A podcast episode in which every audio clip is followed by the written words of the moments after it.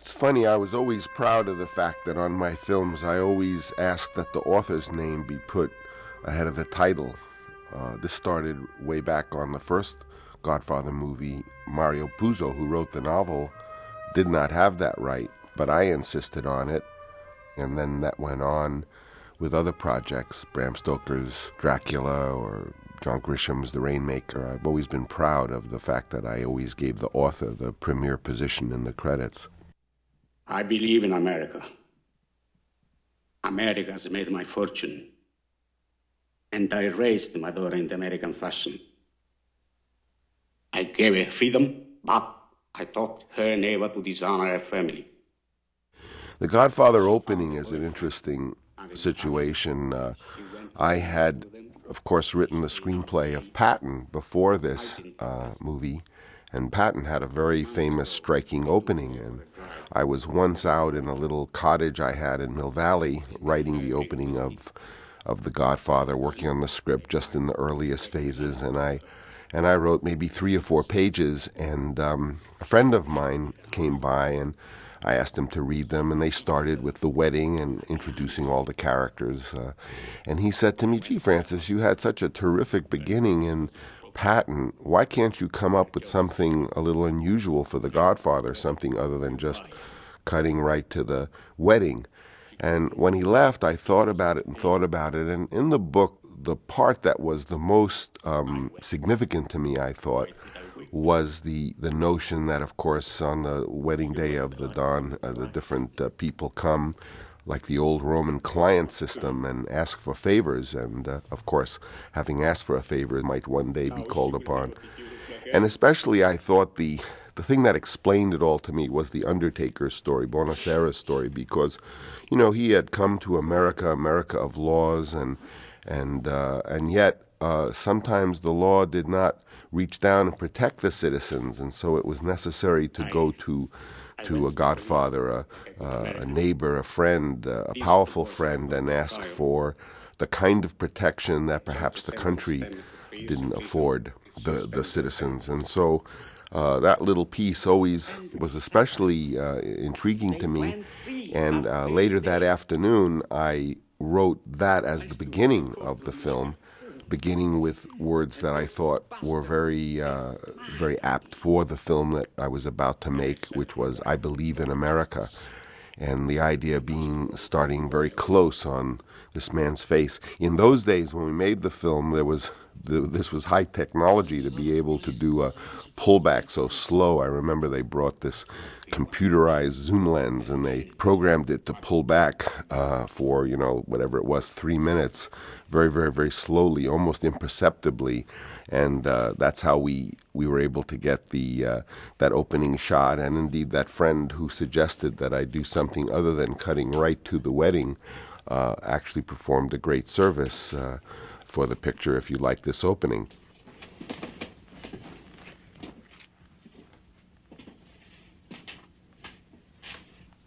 That I cannot do. I'll give you anything you ask. We've known each other many years, but this is the first time you ever came to me for counsel, for help. I can't remember the last time that you invited me to your house for a cup of coffee. Even though my wife is godmother to your only child. It's interesting, the cat in Marlon's hand was not planned for. I just uh, saw the cat kind of running around in the studio, and uh, I just took it and I put it right in his hands without a word, and said, "Here, Marlon." And uh, he, of course, uh, you know, he loves children and animals, and he immediately took to the cat, and the cat took to him, and, and it became part of the scene, not not at all planned, and just a random idea. But uh, now you come to me and you say, Don Corleone, give me justice. But you don't ask with respect. You don't offer friendship. You don't even think to call me Godfather. Instead, you come into my house on the day my daughter's to be married and you ask me to do murder for money. I ask you for justice. That is not justice. Your daughter is still alive. Let him suffer then. this uh, actor, I think I remember his name was Salvatore, was a wonderful actor. Marlon was very impressed with him, how he was able to uh, so naturally uh, explain this uh, this terrible story of his daughter. Uh, but he was just a, na- a natural Salvatore. I, I, think he had maybe done some little theater work or something, but had not really been exposed uh, much in the professional world. On The Godfather, we did very many open calls in which we invited actors who were not established at all to come, and, and, and then I would be there. And it was sort of a tradition that I had to always have some open calls so that actors who had no agents and no credits could be seen. And it's very interesting because in this film, someone I met in one of those open calls uh, was Abe Vigoda, who played Tessio, and uh, he had never really done a part of any importance and uh, was just uh, discovered in an open call. And and so that habit of kind of being open to people who have no uh, no representation brought us two wonderful performances. Buonasera was played by Salvatore Corsitto, and uh, and of course Abe Vigoda became very very famous, uh, well known actor after this film.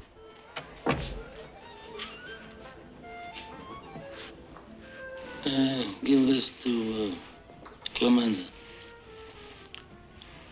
Clemenza. reliable people, people that aren't going to be carried away. In contrast to the darkness of the, the private office, was the exterior of the wedding. And of course, this exterior is where my script originally had begun, with a big high shot of the people dancing and coming to the party. So, really, this would have been uh, the exterior would have been the opening without that prologue had this friend uh, not uh, reminded me that uh, that an unusual beginning is sometimes very good.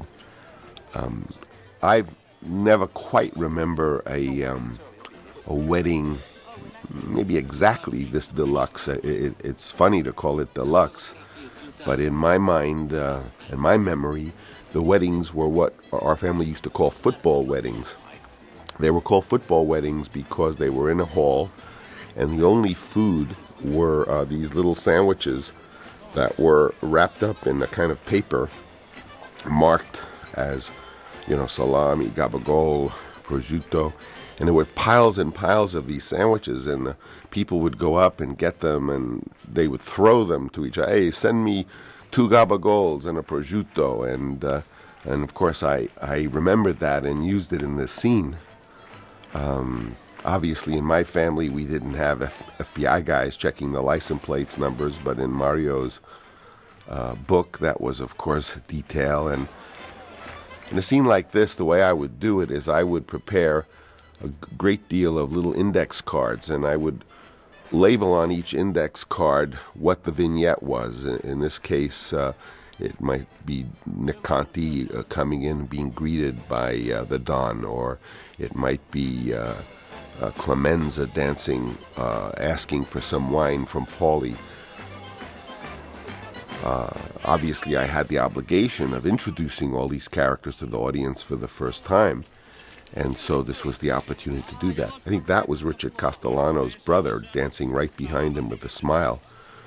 Um, so I would I had this big big stack of uh, index cards, and it had all these little um, uh, vignettes that I wanted to get. And we were really under pressure to shoot this wedding scene. We had I don't know two days to do it all. The image of Tessio. This is Abe Vigoda who was discovered in an open call, and uh, I always remember little kids, the little girls dancing on the shoes of some uncle. And this is my sister Talia with the, the purse, the, the bridal purse. And, and in my family as well, people would come with checks, cash money that they would uh, give to the bride, and she would put it in the purse. And uh, that, that's where the couple would get a start. Oh, yeah, here's the football wedding with them tossing the sandwiches.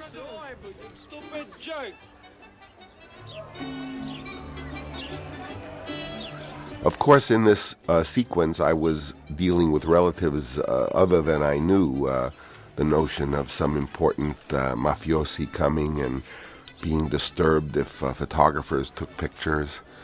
but all in all, it was designed to introduce the audience to the cast of characters, let them be comfortable with who everyone was, and yet have it be in an ambiance that uh, that suggested the Italian American uh, world that I came from myself. I am honored and grateful that you have invited me to your home.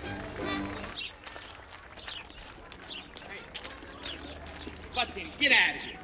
Private party. Go on. What is it? Hey, my sister's wedding.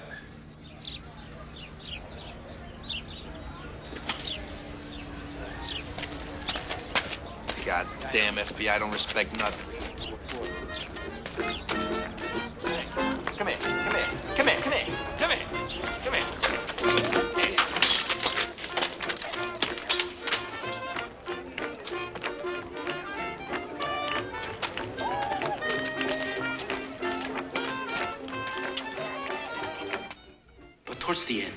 The Godfather's Den was a set you know, on a stage in upper Manhattan near Harlem. We shot these scenes, I believe, first, and then later shot the scene afterwards and intercut it all.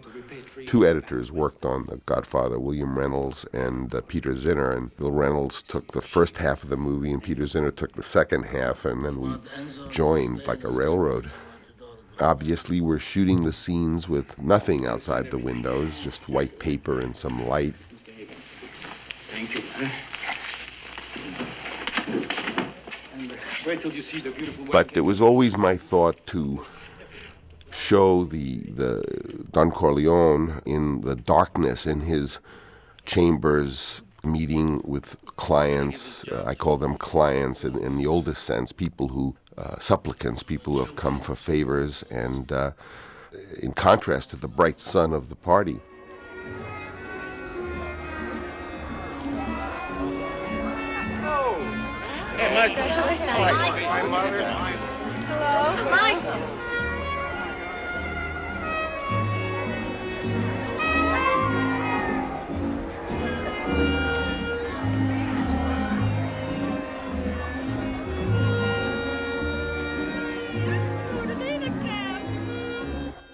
He's not on the list, but Luca Brasi wants to see you.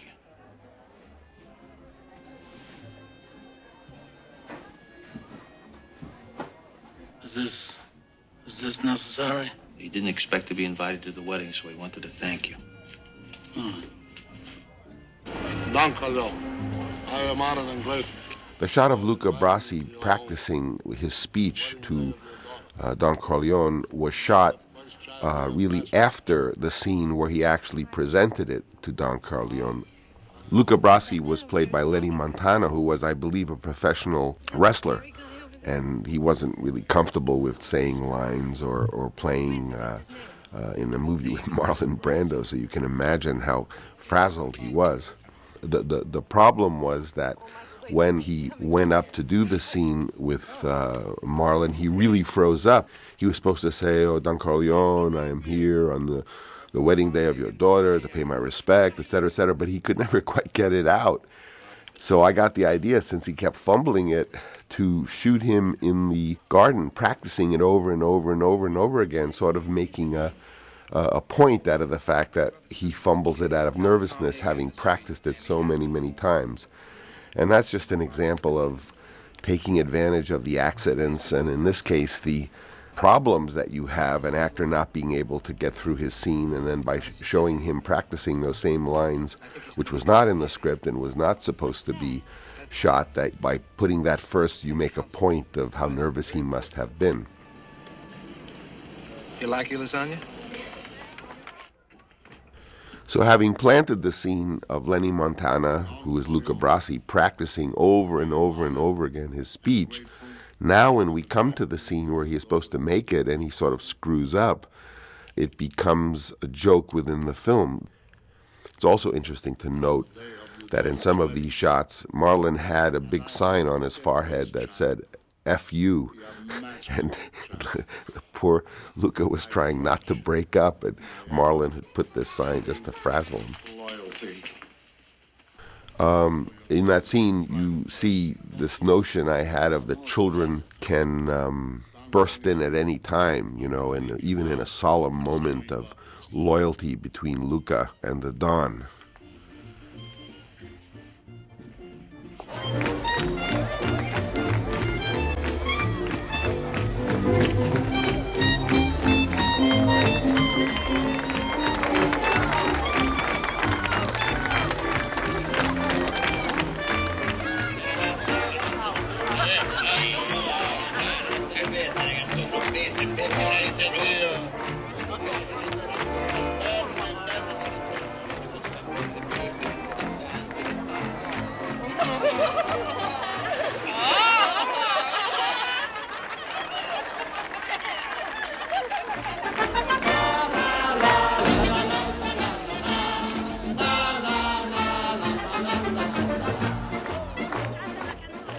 At the wedding, uh, there was lots of music, the tarantellas and other Italian music, and my father was very anxious to begin a career composing. He had been a concert flutist, and so I asked him to write all of the tarantellas and, and, and organize this band because I, I am a person who believes that a band in a movie should really be able to play. Very often in movies, it's cheaper to hire actors who just stay there with their instruments and don't really play.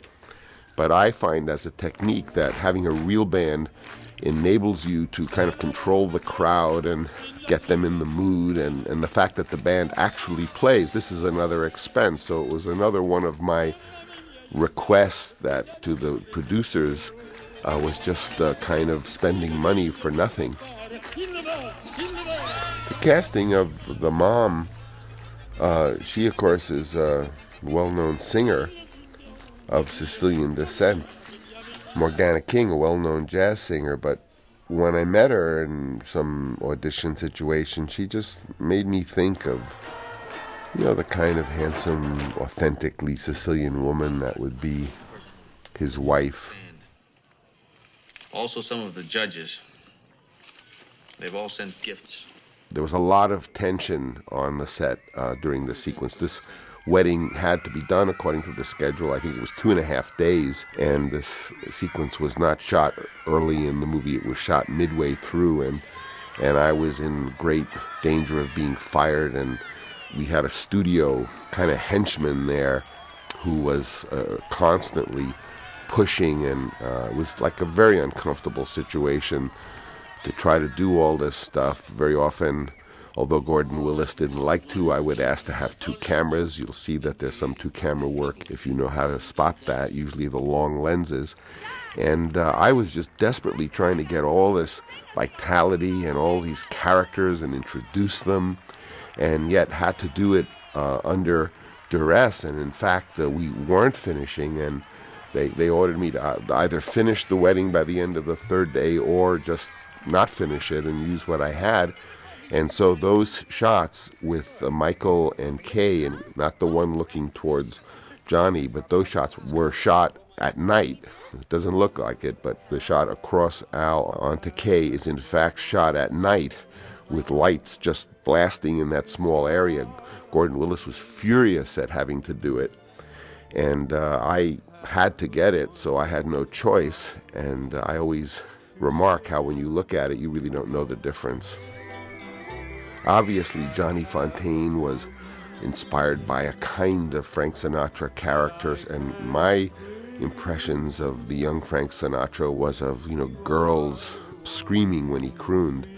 And so I had uh, the teenagers jumping up and down and screaming uh, while the scene was going on. But again, I remind you that the shot of Al and the shot of Kay were shot at night and just lit to match with the party. Gordon did a very good job, although he was mad as hell and having to do it. And as his career got better and better, he wanted to get out of it. Now, Johnny is my father's godson. And my father went to see this band leader. And he offered him $10,000 to let Johnny go. But the band leader said no. So the next day, my father went to see him, only this time with Luca Brasi. And within an hour, he signed a release for a certified check of $1,000. How'd he do that? My father made him an offer he couldn't refuse. What was that? Luca Brasi held a gun to his head, and my father assured him that either his brains or his signature would be on the contract.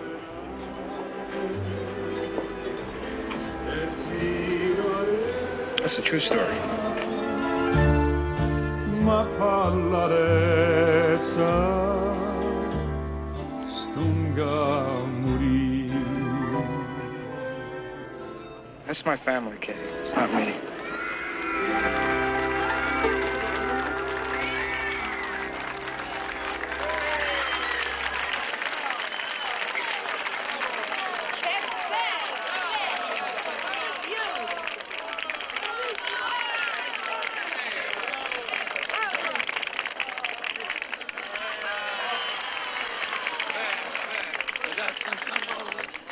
Obviously, the extras were professional extras, but there were many of my family in there too. You'll see my mother bobbing around, uh, dancing and singing and being one of the crowd, and some other relatives as well. But there were many, many characters to try to establish in this sequence, and we, as I said, we did it in two and a half days. It was a, it was a tough. Uh, uh, a tough enterprise, and, and you know I always felt that I shot it very sloppily, as I felt I, I shot much of the picture in a, in a rush. Basically, we made The Godfather in uh, 62 days. It cost about six and a half million dollars. This is my brother Mike. Are you having a good time? yeah Yeah, this is your friend, huh? I don't know what to do. My voice is is weak. It's weak. Anyway, uh, if I had this part in the picture, you know, it puts me right back up on top again. But this uh, this man out there, he won't give it to me. The head of the studio. What's his name? Woltz. Woltz. He, he won't give it to me, and uh, he says there's no chance. No chance. Sonny? Sonny?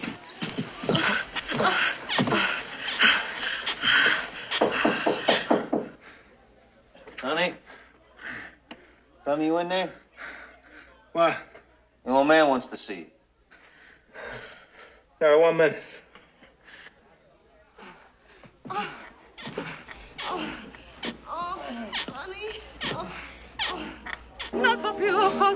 This uh, lady singing the aria is one of my cousins, and she indeed sang arias from operas. Of course, my father was behind all of the musical acts.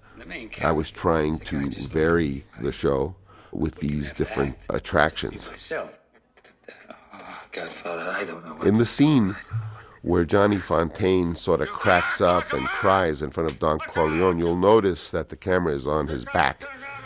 And this is because Al Martino was, you know, not a terribly experienced actor. He was a charming singer, but he was having trouble getting the emotion that, that he needed. And so we decided to kind of put him on the desk and, and put his back to the camera, and then uh, he could do anything he want. We could help prepare that with the sound. And then Marlon really shook him up and slapped his face and really worked him over something awful to get that rise out of him.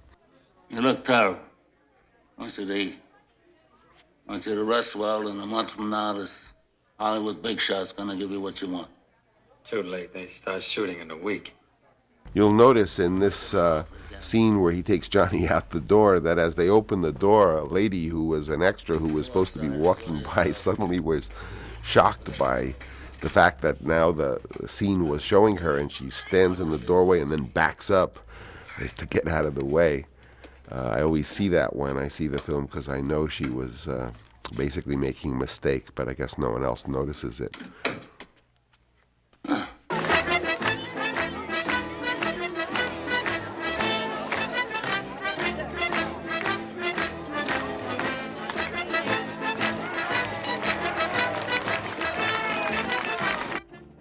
It's an interesting story.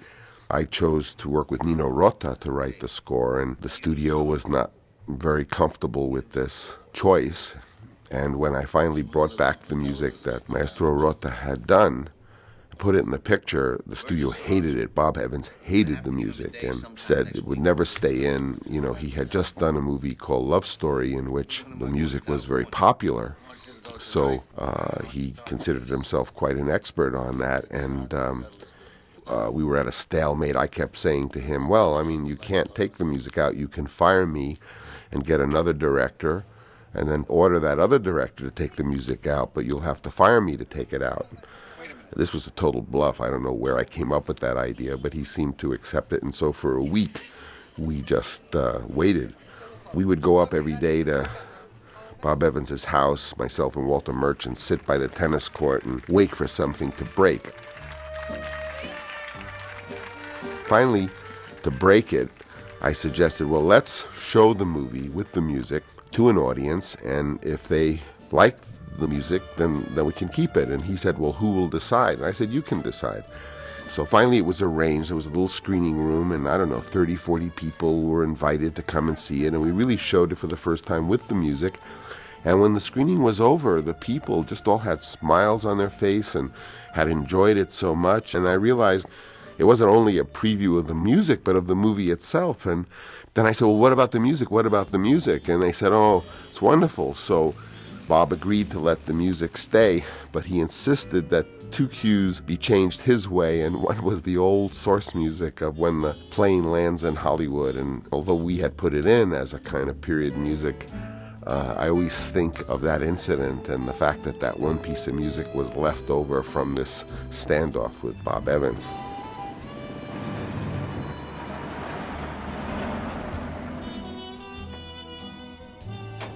The Hollywood scene with Jack Woltz was pretty much shot as second unit. As I said, this was very low budget production. That fellow walking is not, I hate to say this and ruin the illusion, but that was not Bobby Duvall. It was just some fellow we had walking in a couple of LA sets, and, and it wasn't really Gordy Willis or Dean Tavoularis working on it. It was just some cheap second unit. Now, the scene inside the, the stage is, in fact, shot in New York in the stage where we worked, an empty stage where we had our sets, the Don's office and stuff, and we shot the party where Bobby Duvall actually meets Jack Woltz there, and just shot that second unit leading up to it before. Woltz, Mr. Woltz would grant us a small favor. Woltz, who's listening? This was sort of the first test of power. Uh, in the book, you you learn that uh, Don Corleone's reputation uh, is is so big that even important Hollywood studio chief uh, in the West Coast might have might have heard of it. So that ultimately the intimidation, according to the story, was able to uh, get Johnny Fontane the part. Talking son of a bitch. Let me lay it on the line for you and your boss, whoever he is. Johnny Fontane will never get that movie. I don't care how many Dago, Guinea, what. They say this part of the story is based on uh, Columbia Pictures and the head of Columbia Pictures, uh, and From Here to Eternity. I have no indication of the truth of that. I know that Mario took everything from little bits and pieces, little fragments, and uh, concocted really a fiction. So we'll never really know what's true and what isn't true. Check them out.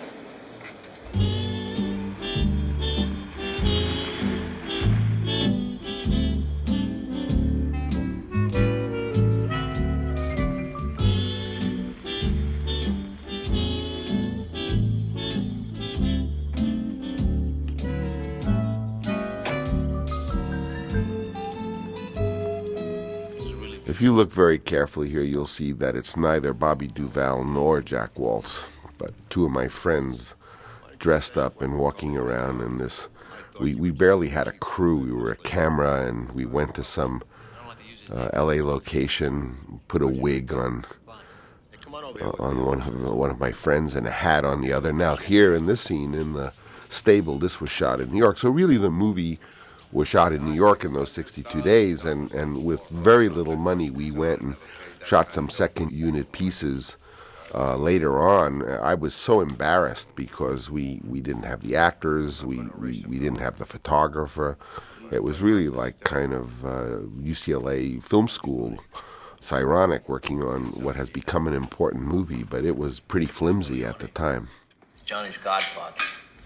To the Italian people, that's a very religious, sacred. I had worked with Robert Duvall on on uh, a film called the the Rain People. He uh, helped us out. We we had lost our actor in, in the role of the motorcycle cop, and and Bobby Duvall helped us out and played that part. And I was so impressed with uh, Bobby as an actor, how real he could be, and and. Uh, and of course, Jimmy Caan was in that movie as well. And, and as I said, when I read the book, it was sort of natural to have these people that already had very happy relationship with Jimmy Caan, Bobby Duvall. As I said, uh, I hadn't worked with Al Pacino, but he had he had definitely uh, become a friend, and uh, and I wanted them to play the parts. And of course, the studio had million other ideas. And the casting period went on and on and on, and they kept asking me to test new people. We I've never shot so many screen tests. We screen tested everybody. And I remember the head of uh, Gulf and Western, which owned Paramount at this time, once said, and he had this incredible accent, he said, We have all these tests and they're all terrible. Now, all those actors cannot be terrible. We have one director. It's the director who's terrible. So I was in very, very deep trouble. And um, uh, I'm not even sure how I survived, uh, to be honest maybe the turning point was uh, when they saw. I always thought it was the Sollozzo killing. That when they saw that together, that they saw there was something uh, to what I was doing. It's interesting because that scene was shot the first week, and they were still planning to fire me on the third week.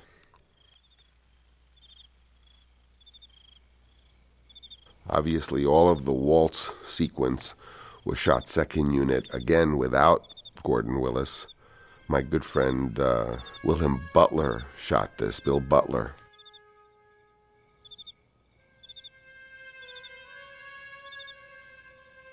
Interesting about the horse's head scene, that was at that time a very, very famous scene in the book.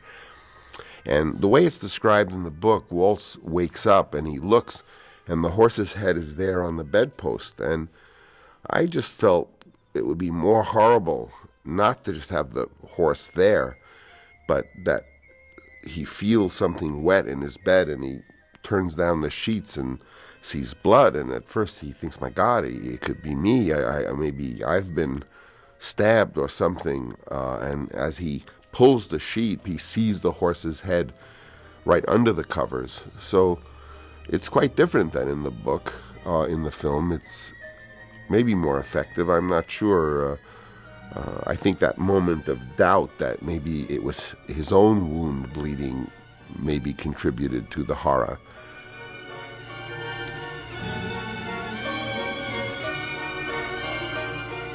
Now, the controversy of the horse's head was very real at the time that the movie came out because although in The Godfather, you know, untold tens and twenties of human beings are killed, the audiences rose up in anger over the fact that the horse had been killed.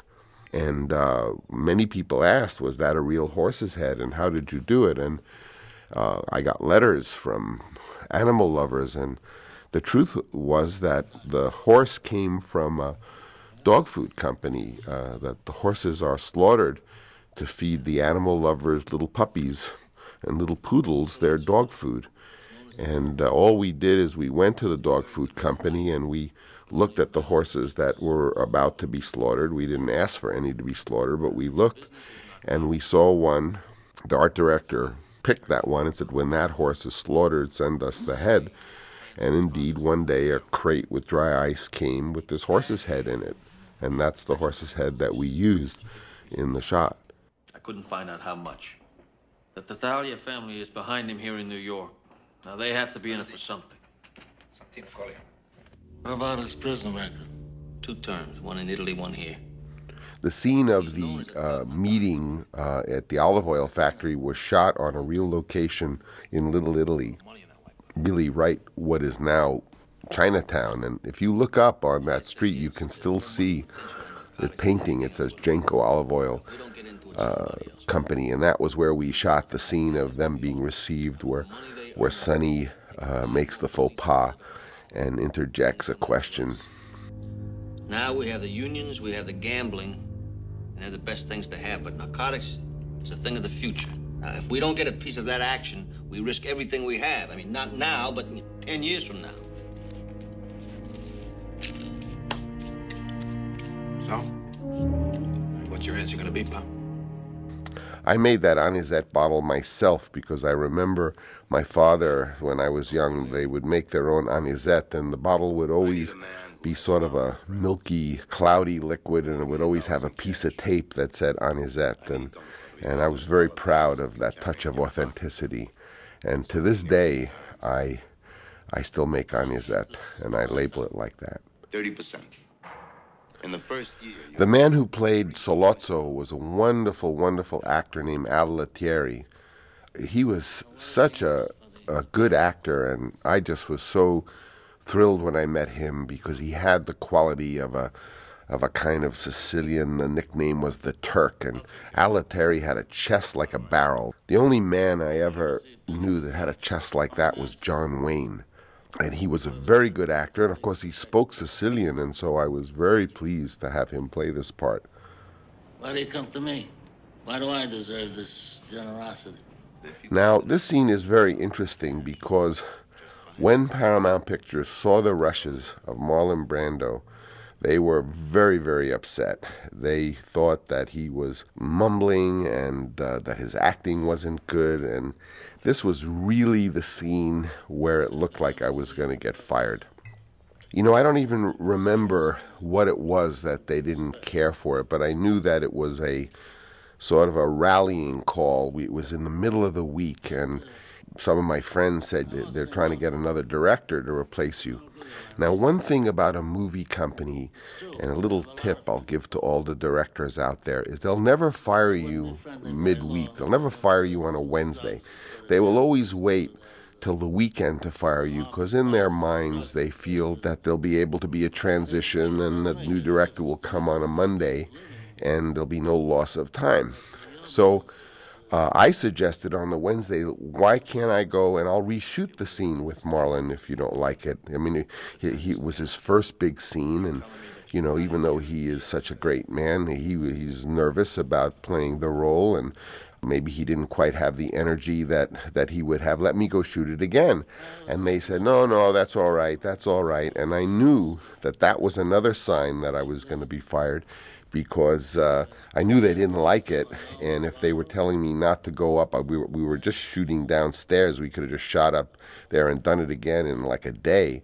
That they must have planned, well, let the new director do it. So on that Wednesday, hearing the rumors that I was going to be fired, I myself fired four of who, in my opinion, were the traitors in my midst. It was sort of like The Godfather. I fired the assistant director. I fired a number of people uh, as a preemptory strike on that Wednesday.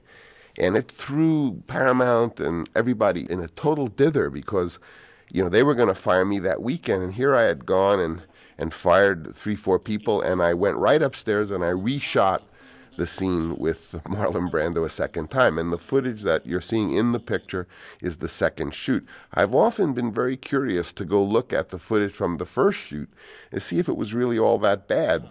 I think it probably was pretty good, and he was playing older. Uh, maybe more playing the age because Marlon was not a very old man when he played this part, and we were very concerned to have him be able to be Jimmy Caan's father and what have you. So I think what was confused for the age we were working for was was confused by the executives as a lack of vitality, and they sent the rushes over to Charlie Bluhdorn, who was the big boss, and he agreed. and And it didn't hurt that around this time I won the Oscar for Patton. And I think I just squeaked by, and they didn't fire me that weekend. And the people who were agitating for me to be fired, I had fired. So uh, I would say that I survived. This is about the third week of The Godfather that all this happened, and this scene was shot. Now, this scene in front of the best company in the snow was the first shot of The Godfather. It's the first scene of the first day. And um, Al and Diane coming out of the shopping was shot in the morning. And then that afternoon, we went over to Polk's toy store and we shot Bobby Duvall buying a sled at a toy store. And that was day one. I'll always remember because when I saw the rushes of what Gordy Willis's photography looked like from that scene on the first day, I was so moved. that it had such a beautiful feel of the period in the 40s. Um, and, and I was so pleased with the first day. I, I always feel it was very ironic that the first and second day went very well, and the third and fourth day was the famous scene where Al killed Sollozzo in the Italian restaurant, and the fifth day was the exterior of the hospital where uh, McCluskey, the, the corrupt police officer, punches Al. And that was the first five days of the first week. So we had shot all that material, including probably the best scene in the picture.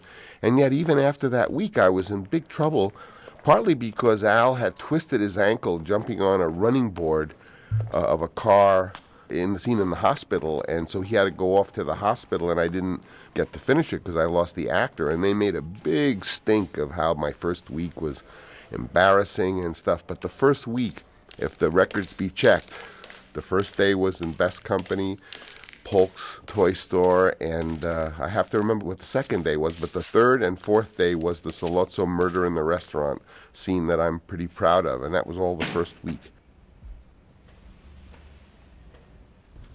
Booker, I'm Bruno Tattaglia. I know. Il bicchiere di scotch. Pre-war. You know big.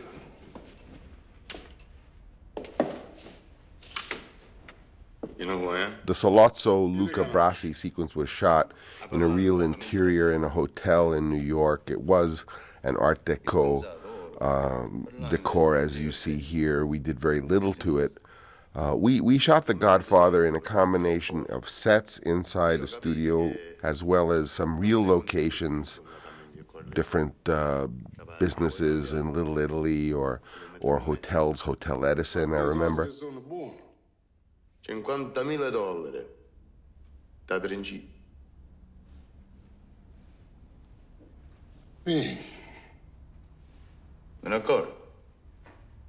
Va bene.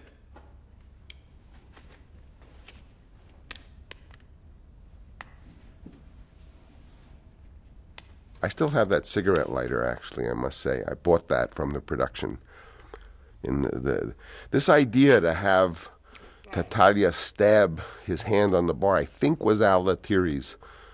Uh, I, I was very interested in this garroting. I wanted his face to actually turn black in front of the camera. And the way we did that is we put some special makeup that when a fine mist of water is sprayed on it, it would look as though the face was turning black from suffocation.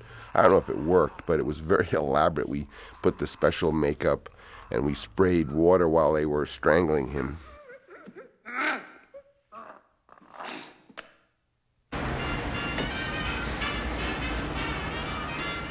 So this scene now with Bobby Duvall coming out of the toy store uh, was shot in the afternoon of the first day, after we had shot Al and Kay coming out of shopping at Best and Company. What are you worried about? If I wanted to kill you, you'd be dead already. Get it. An interesting note is that we had the discipline in shooting the film that the camera was going to be very classical. It was always about four and a half feet off the ground. It never was looking up at anyone or looking down unless unless the guy was on the street or you had to look down. And in the scene where he shot, I had a high angle uh, from the window as Marlon is shot, and um, Gordon Willis was very upset. He said, Why do you want to do this? And I said, Well, I think you'll see the oranges when they spill out better that way. And he said, Well, whose point of view is it? Gordon was a real purist. I said, Well, I don't know. It's my point of view. It's Orson Welles' point of view. You know, you can have camera angles like that. And I learned a lot from Gordon. Gordon's concept of structure was you know, very disciplined, and, and I learned that from him, and I'll always be grateful. I mentioned the shot of the oranges because whenever I see it, I always think of Gordon. I'm a little embarrassed because I cut that sequence myself too, and I deliberately put the oranges spilling out because I liked it, and no other reason than I liked it.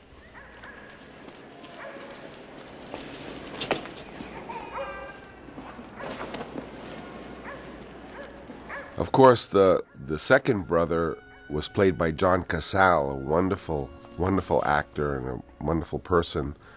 Uh, I had the opportunity to work with Johnny three times in total the first Godfather, The Conversation, and the second Godfather. He was a wonderful person and um, someone I miss very much. He was very, very good in the, in the Godfather and uh, really rounded off the cast of the three brothers so well.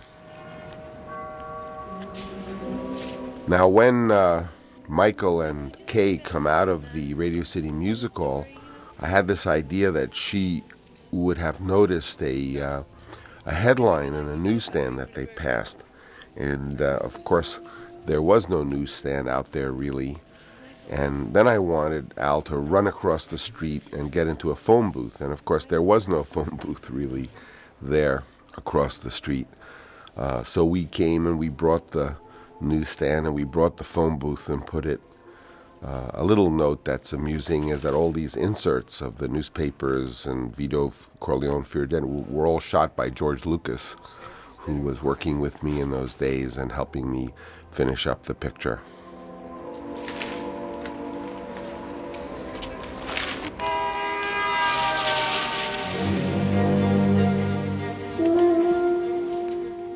It was funny how you know, for a moment I was stumped and I said, gee, I wish there was a phone booth right outside the Radio City Musical. He could run across the street and make the call. And it like didn't even dawn on me that all we had to do is bring one and dump it there. And they said, oh, no problem. We'll have a phone booth for you there. And every time I see this scene, I think of how I how I wanted there to be a phone booth, and I was so furious that there wasn't one, and uh, how easy it was really to solve that. Didn't Tom tell you I called.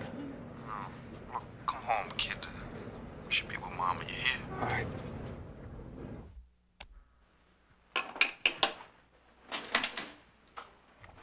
Of course, the suspense in this part of the movie is totally uh, from the book. Uh, and although we tried to give it little details, the children being disturbed by the noise, Sonny being smart enough to write the time that the phone call came in, uh, all of these were details we added. But essentially, in this part of the movie, the dynamism of the book is taking over. What made that book a page turner is is now invested in the movie.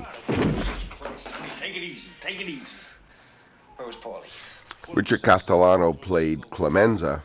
He was a very bright guy uh, and uh, another wonderful cast member. Uh, you know, he had been around a, a, long time in theater and and uh, was very imaginative and um, a little bit of a handful, but uh, made a tremendous contribution to The Godfather, and and uh, it was always a source of great unhappiness to me that we could never make a deal with him to be in The Godfather Part Two.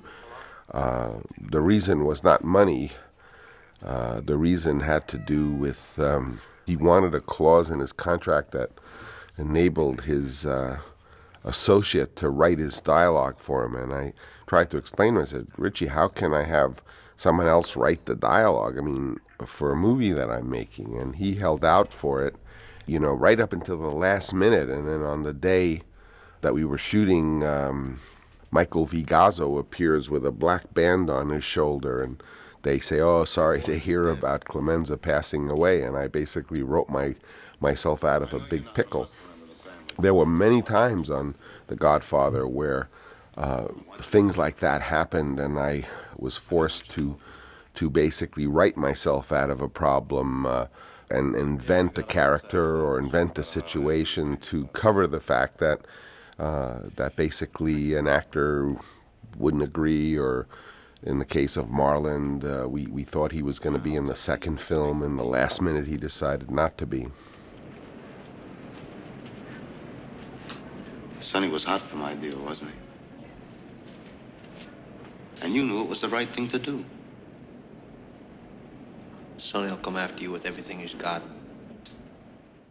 This scene was shot in an abandoned uh, diner in New York. Uh, it was in Manhattan. It's actually the same interior from the exterior in the snow scene. I remember that the night we shot this, the, it was really starting to storm, and we were worried of whether or not we could even get it because uh, the power was going to get blown out and the wind was so high. And of course, I love to shoot in weather. I'm always when they tell me there's going to be a huge storm or a typhoon, I always say, well, let's shoot, you know, because that's like special effects for free. And scenes always play very well if, if they're set in weather or rain. I've been doing that all my career. I remember on my film You're a Big Boy Now, we had this big scene where Rip Torn and uh, Peter Kastner, the star of that film, were supposed to be outside and uh, and it was pouring rain, and and and uh, I just shot it in the rain and had them hold umbrellas while they were playing golf. So, in my movies, you'll always see if there's real if there's weather, you'll always see that we're shooting in it, and usually it's it's in fact really happening.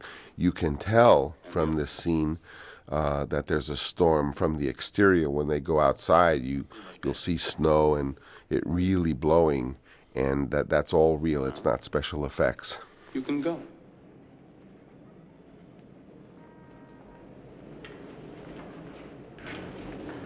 I don't like violence, Tom. I'm a businessman. Blood is a big expense.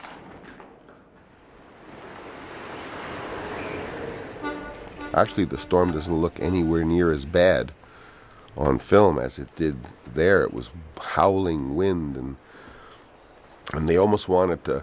In fact, I think the production wanted to stop and wanted me to stop shooting and said, "Oh, it was storm. We're snowed out. We'll get insurance." And I said, "Well, let's just shoot it in the storm." But when I see the scene, it doesn't look all that bad, but it was pretty bad. It's bad luck for me. And bad luck for you if you don't make that deal.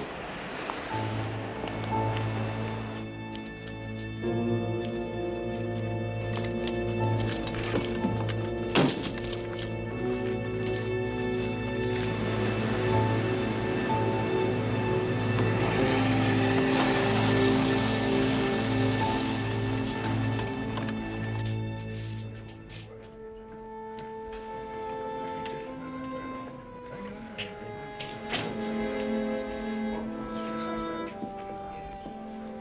In reading The Godfather, you know, the original book had a big part of the story was about a girl who who had uh, uh, required an operation because her private parts were too big, and you, you can't believe if you read the book how much how many pages are devoted to this subplot. And and when I first read the book, I couldn't believe it. I said, "My God, I don't want to make this book with this." It was sort of like a sensational. Uh, paperback or something, and then a doctor who cures her becomes her lover. And but it was only when I read the book really and analyzed it that I understood that in all that other material was this wonderful, suspenseful story of a man and his three sons and his position as a, a head of it could have been a company or uh, and, and it was what I pulled out of that that made the screenplay of The Godfather, and so much of the book is left, uh, you know, in the book. Just to avoid a long, destructive war. This is almost 1946. Nobody wants bloodshed anymore. If your father dies, you make the deal, Sonny. You know, that's easy for you to say, Tommy's not your father. I was as much a son to him as you are Mike. What is it? Hey, Paulie, I thought I told you to stay put.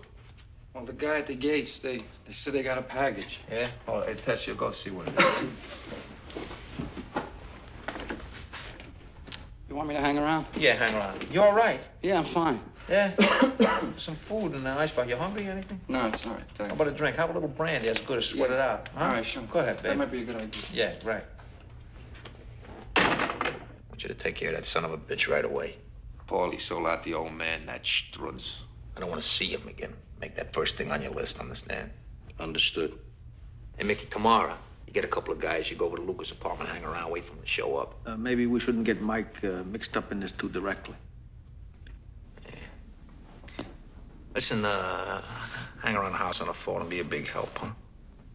Try Luke again. Go ahead.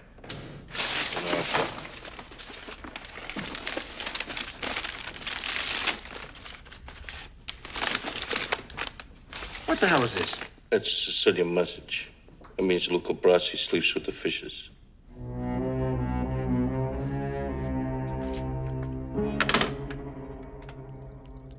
That's, by the way, Augie and Francie going down the, me and my brother down the, in that little car in this house. This is the kind of neighborhoods our relatives lived in, and we always joked about those two kids being Augie and Francie. Don't Forget the cannoli. Yeah, yeah, yeah, yeah. Rocco, sit on the other side. You blocked the rear rearview mirror. That Sonny's running wild. He's thinking of going to the mattresses already. We gotta find a spot over on the west side. You try 309 West 43rd Street. You know any good spots on the west I thought it was very intriguing that at the end of the Second World War, of course, they hadn't made cars during World War II, and they delivered a lot of cars with wooden bumpers, and the idea was you'd get the chromium bumper a little later. So, in the car in Clemenza's garage, that was the case. Hey, Paulie, I want you to go down 39th Street, Cala Santos. You pick up 18 mattresses for the guys to sleep while you bring me the bill. Yeah, all right. Must These were obviously uh, stock footages moving through New York of that period. clean. They told me to exterminate them. Exterminate? That's a bad word to use. Exterminate. Get this guy. See how we don't exterminate you. He's funny or what? Hey, Paulie. The line, the famous line, I, I had said to uh, Ardell Sheridan, who played uh, Richie Castellano's wife, I said, Oh, when he leaves, I said, you know, say a line like, don't forget to bring some cannoli, because my father always used to bring home a box of cannoli. Sometimes was a real treat. So she said the line, she said, oh, bring home some cannoli. And then in the scene at the end, uh, Richie improvised the famous line, you know, drop the gun, bring the cannoli, off of that, that earlier reference. But I, I, I do believe it was Richie's improvisation, that famous line.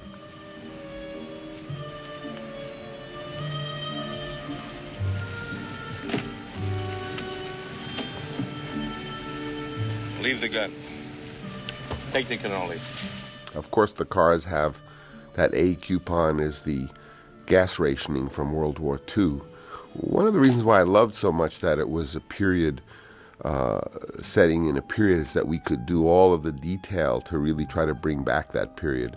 We did a lot of research, and, and, and the film was very authentic from that standpoint. The production designer, Dean Tavoularis, and his team worked very hard. Now, this scene is interesting uh, in terms of how it was to collaborate with Mario Puzo. In the script, and in this case, I wrote the script, and then Mario kind of rewrote it with me, giving me notes in the script. And I wanted to really get an entire recipe in here so people could learn how to make tomato sauce. So in my script, the line was Clemenza says, Well, first you put in olive oil and some garlic, and then you brown some sausage.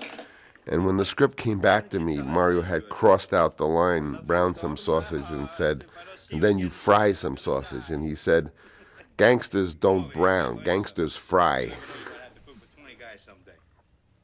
You see?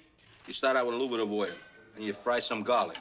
Then you throw in some tomatoes, some tomato paste, you fry it, you make sure it doesn't stick. At this point in my career, I thought that all of my films should have a good recipe, and at least if the film didn't turn out so well, there'd always be a, a useful recipe in the film. The way Richie does it is not 100% authentic, but you know, to but it is true in a meat sauce you you make with sausage, you do put red wine in after you've uh, fried the sausage and it's all hot. Then you add the red wine and it sizzles and it gives it that nice aroma. No, I'm just going to the hospital Never see mind. Send somebody with him. Oh, he'll be all right. Sollozzo knows he's a civilian. Be careful, huh? Yes, sir. Send somebody with him anyway.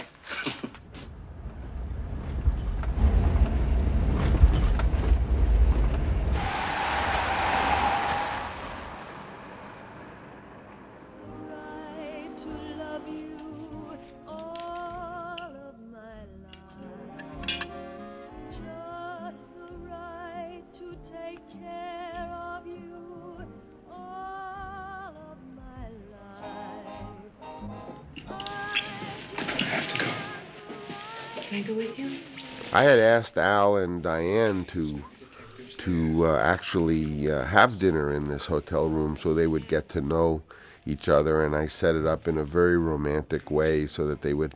I said, you know, take the order anything you want and have room service and stuff. And to be honest, I think because of uh, the setting, I like to think Cupid like that I made the setting so nice that they actually fell in love and and became a couple for, for a very long time. And I do believe that this scene was the genesis of that. I know that she always liked him so much, and even early on when they were having me cast uh, or, or shoot screen tests for so many people to cast for Michael, I would go to her and say, What do you think of all this? You know, who do you think should play him? And she looked at me and said, You know, it should be Al.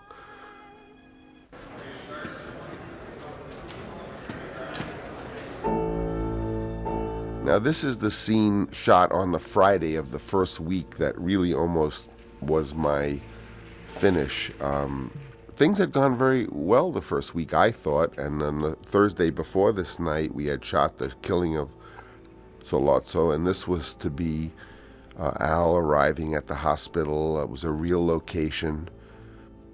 I'll explain why it was my nemesis when that scene comes up, but he wanders through the empty. This was not shot the first week, this was an interior, so we shot this later. But um, this was a real location. An interesting thing about this scene is that in building the suspense, I wished that I had just some shots of like empty corridors so I could play the sound of footsteps coming uh, and uh, build a suspense. But I, I, I was so rushed and so frightened of not getting the scene in time that I focused just on getting the real hardcore scenes, the meat, so to speak, of Al in the corridors, and I didn't shoot any any uh, shots of just the empty corridors. And so my friend George Lucas went through the f- footage and he said, "Well, you gotta have to build suspense. You gotta have some empty corridors." And uh, so what we did is we looked through all the shots, and after I had said cut, there would be maybe a few feet of just empty corridor, and we took those. And you'll see later in the sequence when you cut to an empty corridor. Those are just the little ends of shots that happened to be uh, after the actor walked out of the frame. There was a little piece. So, advice to directors very often, the most important stuff that you get, you'll shoot and then you'll wish you had gotten the so called easy, unimportant things. So, always get those unimportant things because they're as valuable as the important things. Father just had too many visitors. They interfered with hospital service. The police made them leave about 10 In this scene, Al, I thought demonstrated uh, really now this boy being a born leader and, and kind of he arrives in a situation, he remains cool, he, he um, immediately becomes decisive and takes over. And uh, Al showed this very well. I think the studio started to realize that uh, Al had this extraordinary range and ability to to uh, to be a leader. I'm sorry, but you will have to leave. Uh, you and I are gonna move move my father to another room. Now, can you disconnect those tubes so we can move the bed out? That's out of the question. You know my father. Men are coming here to kill him. You understand? Now help me, please.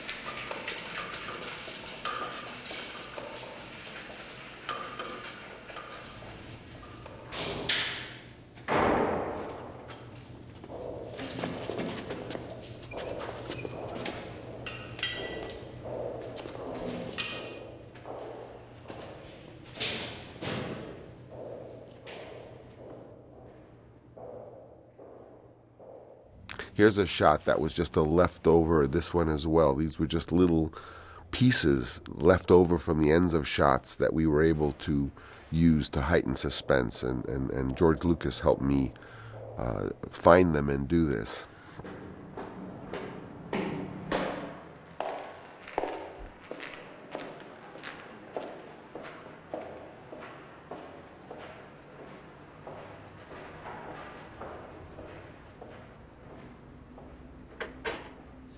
Who are you? I am Enzo, the baker.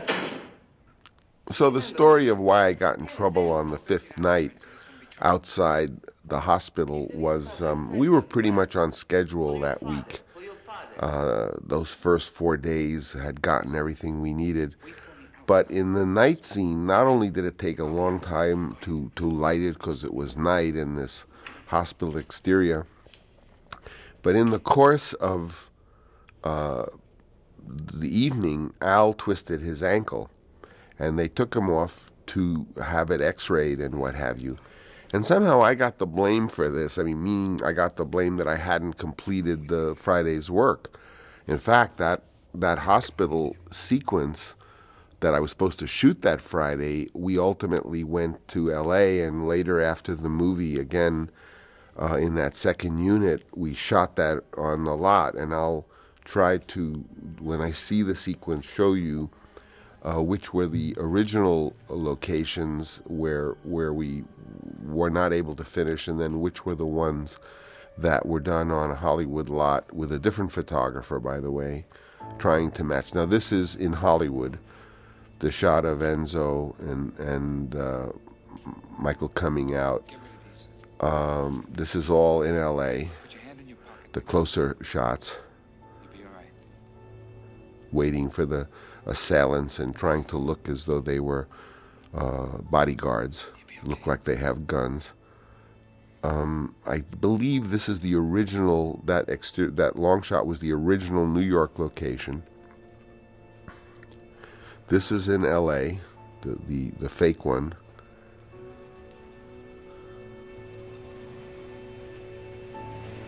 This was in New York, I believe. I may be wrong, even I don't know anymore.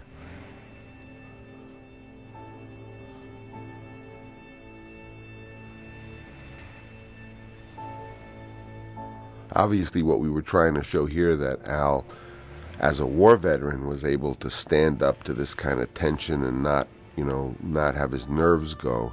And he even notices himself when he lights the cigarette how that his hand is not shaking, whereas this this young baker is.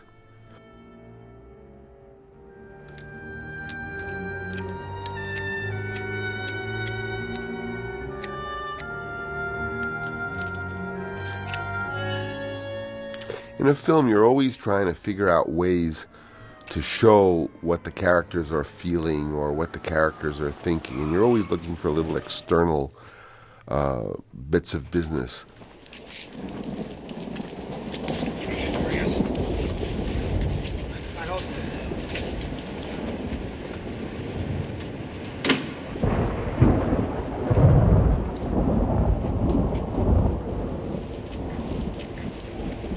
I got all you guinea hoods locked up. What the hell are you doing here? What happened to the men who were guarding my father, Captain?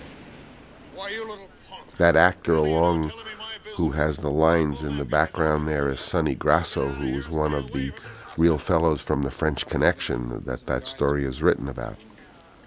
Bill, take him in. Kid's clean, Captain. He's a war hero. He's never been... God damn it, I said take him in. What's the Turk paying you to set up my father, Captain? Take a hold of him. Stand him up. Stand him up straight.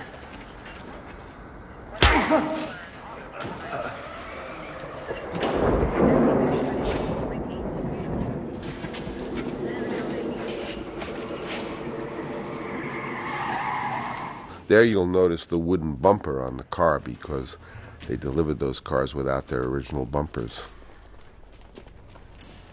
Attorney for the Corleone family. These men are private detectives. This is back in L.A. They're licensed to carry firearms. If you interfere, you'll have to appear before a judge in the morning and show cause. All right, let him go. Come on.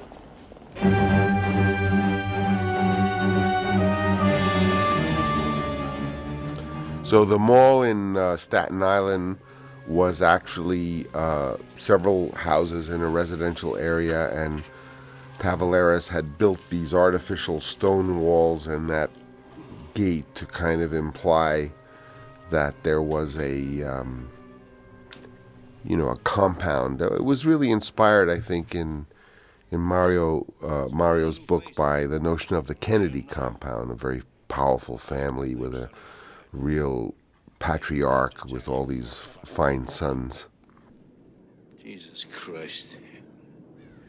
We had a very good makeup artist on the film, uh, Dick Smith, and he, you know, we really wired Al's jaw. I tried to to make the notion of of his suffering from a real punch from a strong man, and you know, normally people get punched in movies, and you know, it's like the next day they're just talking, and we really asked medical help as to what it would be like, and we, we temporarily wired his jaw so he couldn't talk and tried to be as realistic as we possibly could. The Turk, he wants to talk. He got you imagine the nerve on this son of a bitch, eh? Craps out last night. He wants a meeting today.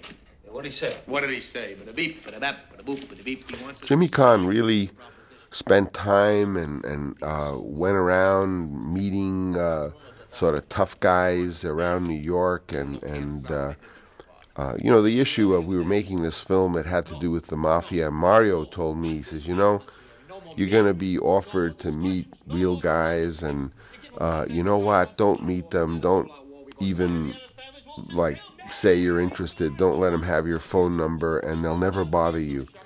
And uh, that's what I did, and, and I was never certainly bothered, and uh, I made the film. I never had a point of contact with any real figures in, in the underworld.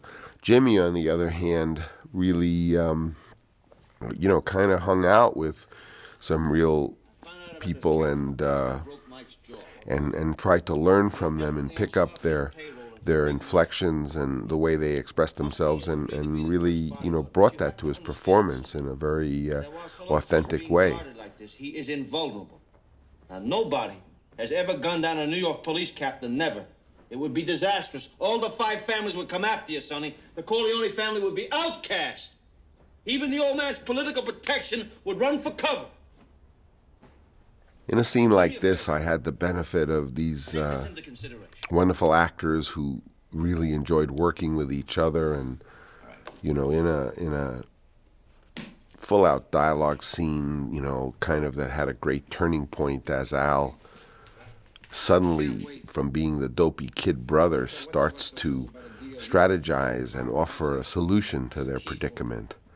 And uh, I remember I felt that this was a very important turning point for him. And so as he began to to lay out his idea of how he himself would go and kill the uh, Sollozzo as well as the crooked uh, police captain, as this moment happened, I remember that I wanted the camera to move in closer to him.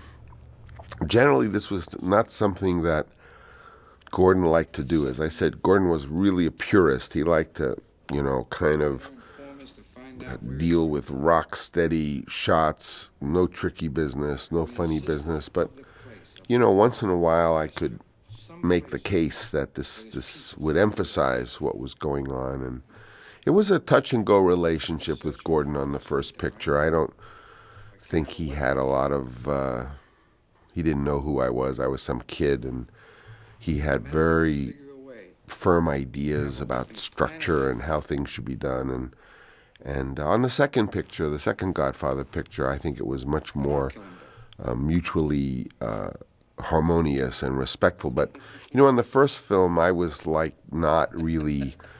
The crew didn't kind of understand what I was doing there, why I was chosen to be the director, and and I, I you know the crew, you know these kind of New York, somewhat know-it-all guys, uh, made me feel like the jocks in college or something. So I felt very much like an outsider, and you know tended to take more the part of the actors and be more involved with the actors. And I remember once I was sitting in the bathroom of the stage where we were shooting, and uh, I was, you know, hidden in the, in the, in the toilet, and two guys walked in, and I could hear them saying, "Wow, what do you think of this director? Boy, is he." He doesn't know anything, you know. What an asshole he is and stuff. And I felt so embarrassed, you know. I almost wanted to lift my shoes up so that they couldn't tell who it was that was in there. And they were talking about me, but I was, I was very unhappy during The Godfather. I, I, uh, I had been told by everyone that my ideas for it were so bad and and you know and I, I didn't have a hell of a lot of confidence in myself. I was only about 30 years old or so. And um, you know i was just hanging on by my wits and my uh, i don't know what but you know i had no indication that this nightmare was going to turn into a successful film much less a film that that was to become a classic. So i always feel for young people working, you know, is that to remember that uh, those times when you feel that that your ideas aren't good or people are putting down your ideas or you're getting fired, that those are the same ideas that you're going to be celebrated for 30 years later. So, you know, you almost have to have courage. They're going to be staring at your face, Mike. So walk out of the place real fast, but you don't run. Don't look nobody directly in the eye, but you don't look away either. Hey, they're gonna be scared stiff of you, believe me, so don't worry about nothing. You know, you're gonna turn out all right. You take a long vacation, nobody knows where, and we're gonna catch the hell. How bad do you think it's to be? Pretty goddamn bad. Probably all the other families will line up against us. I think we shot this in really in a basement. Uh, I, I don't think this was a set. I think we just kind of did up some basement so that it would be convenient, so that we wouldn't lose time in having to go to some other place. Never let them get away with that. They was just the asking for big trouble. You know, Mike, we was all proud of you being a hero and all. Your father too.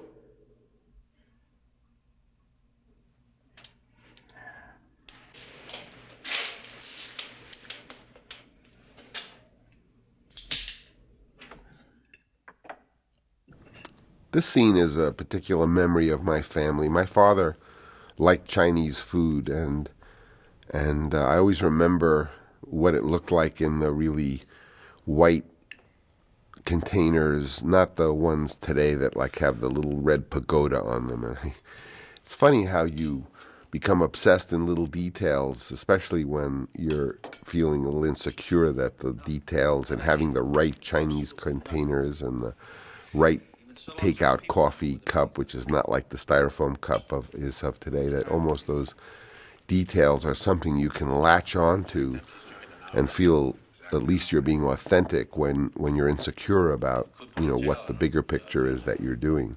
Lots of loser ass going around the block. What about the negotiator? He's over at my place playing pinochle with a couple of my men. He's happy. They're letting him win. I think the actors worked so well together because of a rehearsal period that we had before the movie uh, started. I remember um, one, I, I, I'm a big believer in all my films. I always try to have a couple of weeks that get all the cast together. And um, very often, if the first time the actors work together, they do so in improvisation, especially sensual improvisation, you know, eating together or preparing food together or, or doing some activity that you touch and and uh, making something together. And, and, and for The Godfather, what I did in, in Patsy's restaurant up uptown, they had a back room. And before really the cast knew each other, I arranged to have a family style table put in that back room, and I had all this Italian food made. And I remember Marlon was sitting at the head of the table, and to his right was Al, and to his left was Jimmy, and then to Jim, Jimmy's left was Bobby Duvall. My sister Talia, as the girl in the family often would, as I remembered it, was bringing the platters of food, and I just told them to, you know, have an improvisation as a family and just, you know, talk while eating, you know, pass me the sausage or what have you. And I, I very much believe that it was in that first improvisation that they established what it was like for them to be a family. And of course, the young actors uh, held Marlon in such esteem that uh, in their own way they were trying to either show off for him as Jimmy was or to impress Marlon with their moodiness as Al was or uh, Bobby Duvall was constantly doing Marlon Brando imitations every every time Marlon looked away, and Tally was, you know, thrilled to be part of that group and as the little sister. And I, I always have felt that that improv and, and other things we did afterwards, but primarily that, really gave them something uh, fundamental that helped them throughout every scene that was to come and made made it believable that they really were brothers or father and son or or uh, all the relationships that that the story of this family was was to be. That girlfriend when I think the time is right. They were also really lots of fun. I mean, they were always joking. Marlon is a big jokester. He, he was always doing practical jokes, and in, in this movie, they were like kids. I mean, they were always mooning each other and uh, outdoing each other with jokes, and and uh, even in some of the scenes, as I said, that you know, Marlon had this big sign on his forehead when uh, Lenny Montana was trying to do his scene, and uh, there's a scene coming up that I'll tell you a practical joke that Mar- that Marlon pulled.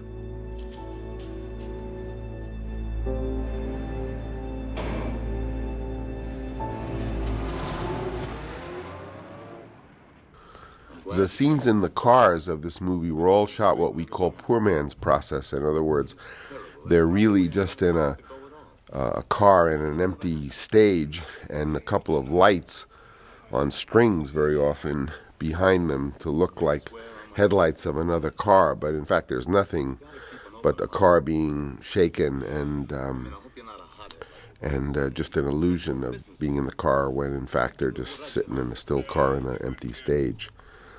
Gordon was very good at that. It's it's quite a good illusion. Of course, once I say what it is, then it spoils it. I gotta frisk you, so turn around now. On your knees, facing me. Sterling Hayden was a very unusual man. I, I can't say that I got to know him at all well, and um, he uh, he was very mysterious to me, but he certainly played this character well.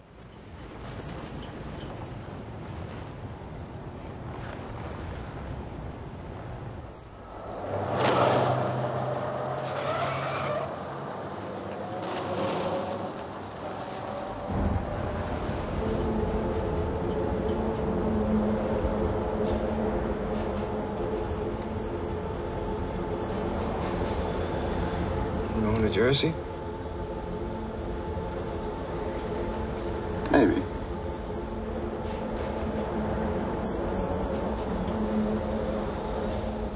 We went out at night to shoot this bridge stuff and try to get the car to jump the divider and go the opposite direction. So pretty much this is a combination of the of these poor man process shots and some second unit.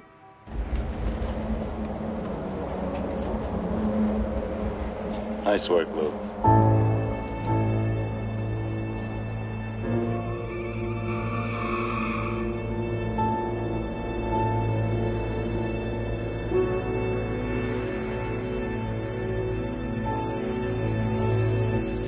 This was a wonderful location, uh, this restaurant. I can't remember where it was, but it was in fact right near the elevator train. So the L train that becomes so important psychologically in in the scene was actually there and is what suggested the idea.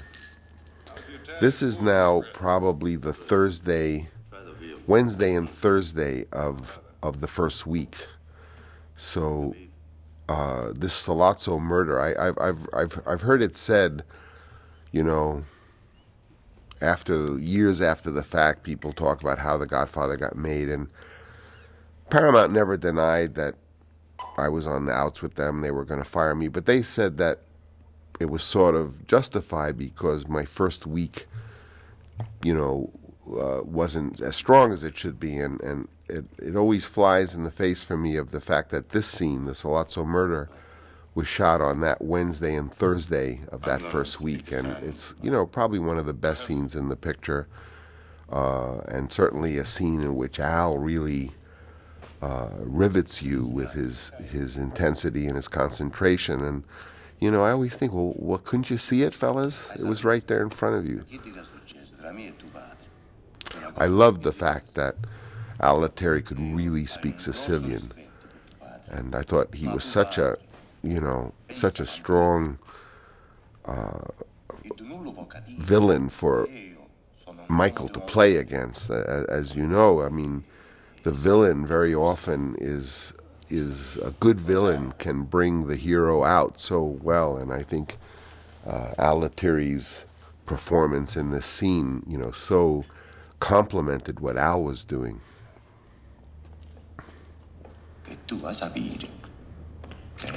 I'm looking at the shot and laughing to myself because I'm I'm sure Gordy Willis was annoyed that I had that camera so high, and I'm sure that I had the camera so high to see the floor, because we had we had uh, stripped the floor. Uh, Dean Tavoularis wanted to show that original floor, and there was some linoleum over it, so we spent the money to take the linoleum off of it and show that floor. And uh, I know I put the camera up high so you could see it, and I know that probably Gordon didn't like it. Said I have a guarantee.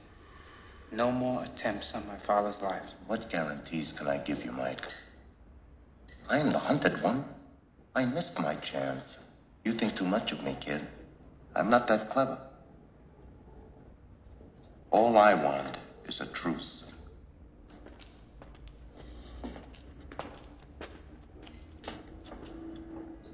I have to go to the bathroom. Is that all right? You gotta go, you gotta go.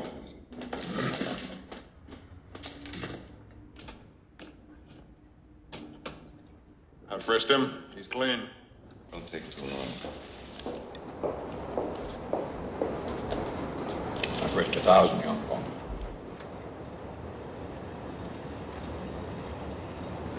This was the actual bathroom in that restaurant.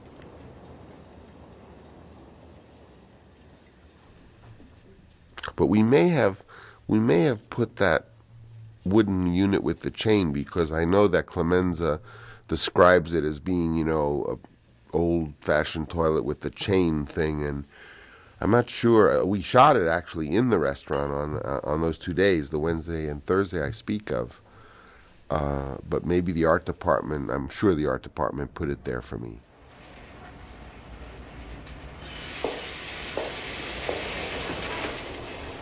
I look at this scene as the scene that really probably saved me in terms of remaining on the picture, and certainly it won a lot of uh, admiration for Al, who was very much questioned by the executives. But I think in this scene, Al really showed his stuff, and, and the scene itself um, showed that you know there was something to what we were doing after all. Senti me. Nicolozzi, tu mi capisci, no? Sei italiano come tuo padre? Tuo padre sta male. I know Walter Murch, the editor and sound, uh, although he was not an editor at this point, he was more in sound. I think the conversation was the first film Walter edited, but I know Walter contributed to some of the sound uh, work that's going on here and how the elevated train worked.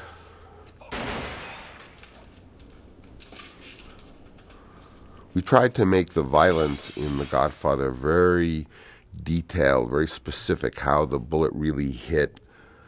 Uh, we worked very hard to make the, the hits look realistic and not just sloppy. It was a wonderful effects man by the name of A.D. Flowers that worked with us on this and did many ingenious uh, devices that enabled us to do this. In this sequence, uh, when the uh, there's the, the mafia families go to the mattress as they speak. This is a, a piano piece written by my father called This Loneliness, which I always loved, and I had him play it and made this little montage. As I said, George Lucas helped me shoot this material. And there is my father playing the piano. It was fun. I strapped it strapped a revolver on on his uh, shoulder, and there he is. And that fellow listening um, to him was a cab driver I met and and I put him in the picture just as an extra in the scene. But in Godfather 2, he had a big role. These are real pictures, of course, of actual uh, gang assassinations. Those are my father's hands, his ruby ring, which I have to this day.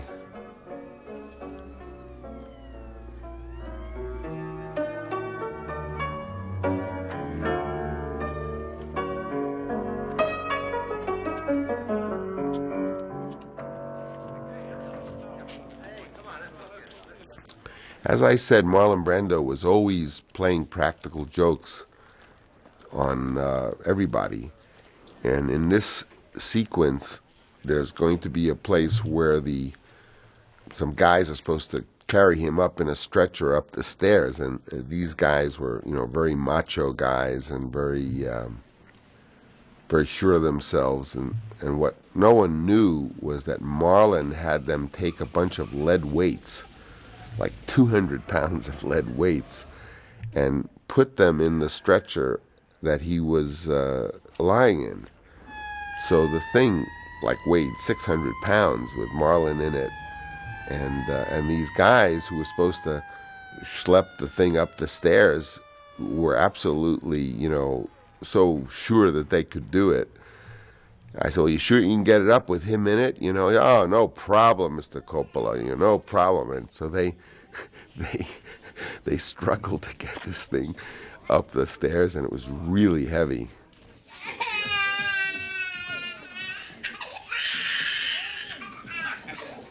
I should explain a little bit of how Marlon Brando came to be cast in this movie. We had exhausted the possibilities of who could play this very powerful and charismatic man, uh, as described in the book. And, and I remember talking to the casting uh, collaborator, Fred Roos, and we said, well, you know, who's the greatest actor in the world? And we concluded, well, maybe it's Laurence Olivier and, um, and Marlon Brando. So we said, well, what about Laurence Olivier and Marlon Brando? I said, well, Laurence Olivier is great. He's the right age. He almost looks like Vito Genovese, but of course he's English. And uh, Marlon Brando, he's a great actor, but he's, you know, he's like a man in his late 40s. I mean, he wasn't very old. So we did a little legwork, and Marlon had just been in a movie called Quemada, actually a very good movie but it had not done any big box office, and it was considered a, not only a failure commercially, but almost as though that Marlon was box office poison. In other words, if he was in a movie, fewer people would go see it than if he wasn't in the movie, which is a very strange thing to consider. It was also considered, you know, a bit troublesome and difficult on the production. Anyway, those were rumors. Laurence Olivier was reputed to be a little ill. I checked with the agent and I heard that he was quite ill and, and that they didn't think he could possibly be considered. So I focused on the idea of Marlon. I said, well, gee, if Marlon Brando does this, it could be like a great performance. He'll make himself older, he'll turn himself into some kind of a Italian person just through his talent and his great genius. So when I mentioned it to Mario Puzo, Mario said, well, you know, Marlon Brando was the first guy he thought of. But the idea of Marlon Brando as Vito Corleone sank like a lead balloon. I remember in one meeting I was told by the then president of Paramount, said to me, as president of Paramount Pictures, I am telling you that Marlon Brando will not appear in this motion picture. So I continued talking and arguing, and finally they agreed to let me discuss the idea of Marlon Brando being in the movie if I honored three stipulations. A, he would do a screen test. B, he would do the film for free. And C, he would put up a bond so that if any of his shenanigans or any trouble came from him being on the set, that it would guarantee the losses. So I said, okay. I said, okay, I accept. You know, what could I do? I uh, I accepted these three things from Marlon. So I then called up Marlon Brando and suggested maybe it'd be nice if I did like a little makeup test or something. I could come over your house and, you know, he said to me, all right. So I got some of my friends from San Francisco, and I had heard that Marlon Brando does not like loud noises. That's why he wears earplugs often. He doesn't like all that loud shouting on the set and everything. So I said to the fellas who were going to go with me and uh, and shoot this supposed screen test, which was in Marlon's mind a little makeup test, said, "Let's just go and no one talk ever. We'll just kind of make gestures." And we got to his house very early, and, and we set up our little lights. And I had brought a bunch of provolone cheese and little Italian cigars and little like props and just to kind of put around. So I set up and we were very quiet.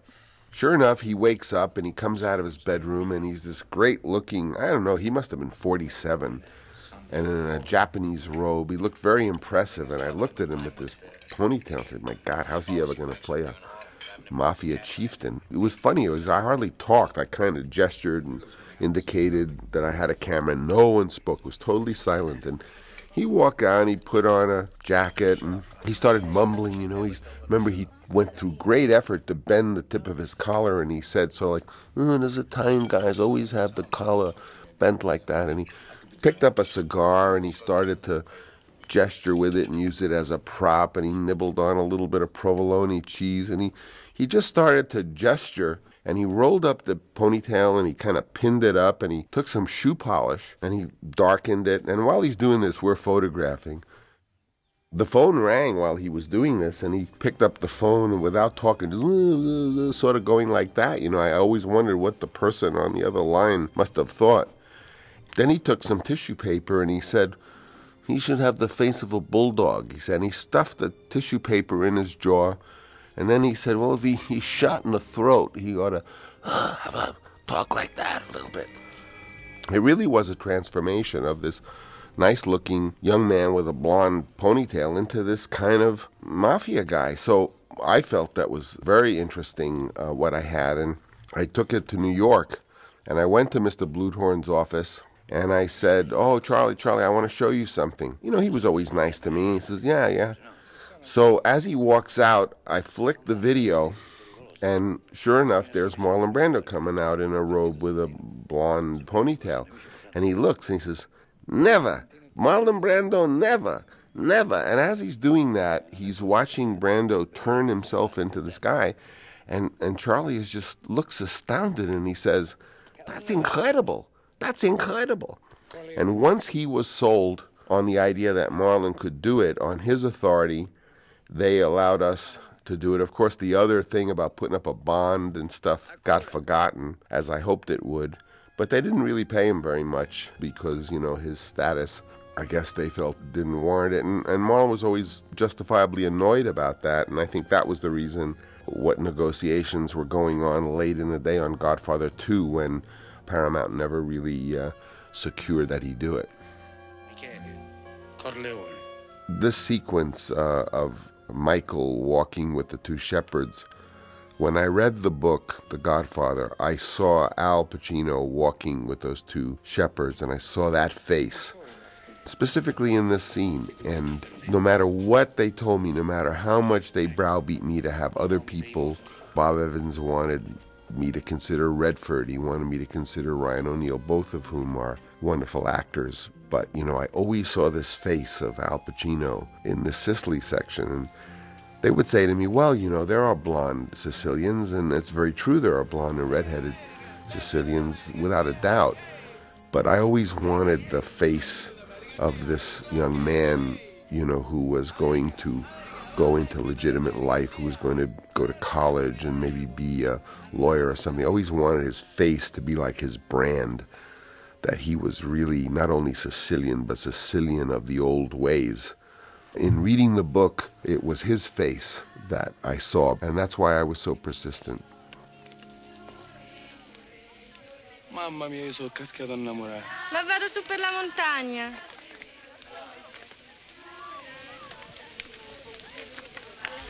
Oh. E che sei rimasto colpito da un fulmine?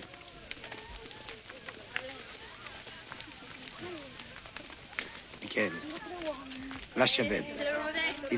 Femmine sono come lupara.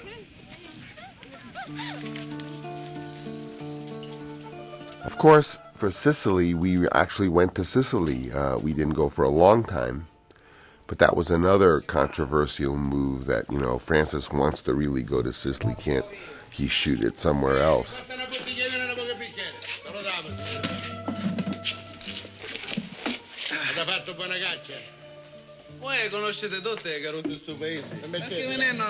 These actors who played the shepherd were wonderful. One is Franco Citti, who was in many of the films of Pasolini, and the other is uh, Angelo Infanti, who's been in a million films and was really kind of the Italian equivalent of Jimmy Caan, a real wonderful character and uh, full of jokes and just like Jimmy. E capite? E a bocca? A bocca. Eh, in questo paese ci sono belle ragazze. Ma virtuose, eh? Sì, ma chi sta teneva un vestito magari color prugna? E magari un più contesta color prugna. You know, Al couldn't speak Italian really at all. So here we have a scene in which he's supposed to say all this stuff to the keeper of the uh, inn in Italian. Wonderful actor, the, the father named Saro Urzì.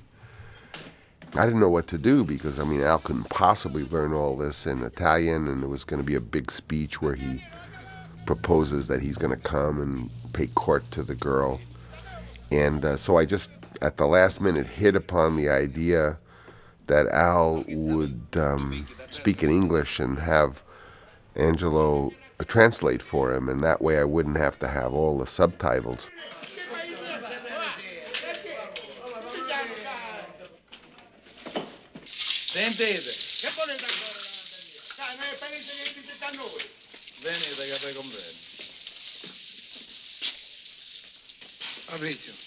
There was something kind of regal about Al speaking in English, a foreign language, almost like he was a young prince. But really, although it has a dramatic purpose, you now know the real reason was Al couldn't speak Italian, and I didn't want to have a lot of subtitles on the screen. It works good having the, the scene be translated. Hiding in Sicily. Uh, this is a very formal uh, transaction going on here because if the word gets out that there's this young man who speaks English, there are obviously people who are searching for him. When the father realizes that there's about to be a, a kind of formal statement made, I, I thought it was funny. He, I had him straighten out his suspenders as though that's how you receive, uh, uh, you know, this this now official uh, business that's about to transact. Yeah, when when the father now makes the response to this, he he does so by first adjusting his suspenders as though now he can make an official. Uh, of course, it's wonderful the, the formality b- by which a courtship is ar- arranged, and, and I took great pleasure in in uh, being able to do that in detail. These Sicilian locations actually were visited on each picture when we made The Godfather 2 and The Last Godfather. We actually went back to each of those places again, and if you see the pictures, you'll see a continuity of, of uh, them over and over again. Interesting thing about the love theme from this movie, uh, it's very famous now, but the composer was having a terrible time coming up with something. I I had wanted a theme that was a little almost African that had you know a little of those kind of da da dee da da you know that kind of Arabic sound to it, and he came up with many many many different tunes, and I said, well, it doesn't have that archaic Sicilian, almost African type of sound that I want. And late in the game, I went to uh, Rome to hear the recording session of the music, and Nino Rota met me at the airport. We were going to go to the recording session, and he says, was a very gentle, wonderful man, and he says, Francis, I have a new, new one. What do you think of this? And he had the music right as we're walking in the in the airport, and he went da da da da da da da dee, da da da da, and I said that's great, you know, because it had that modal sound that I was looking for.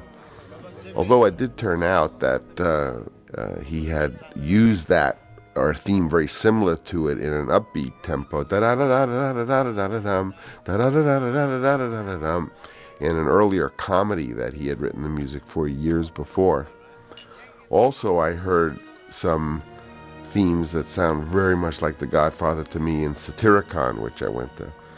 So, you know, I mean, I don't think there's anything wrong with stealing from yourself.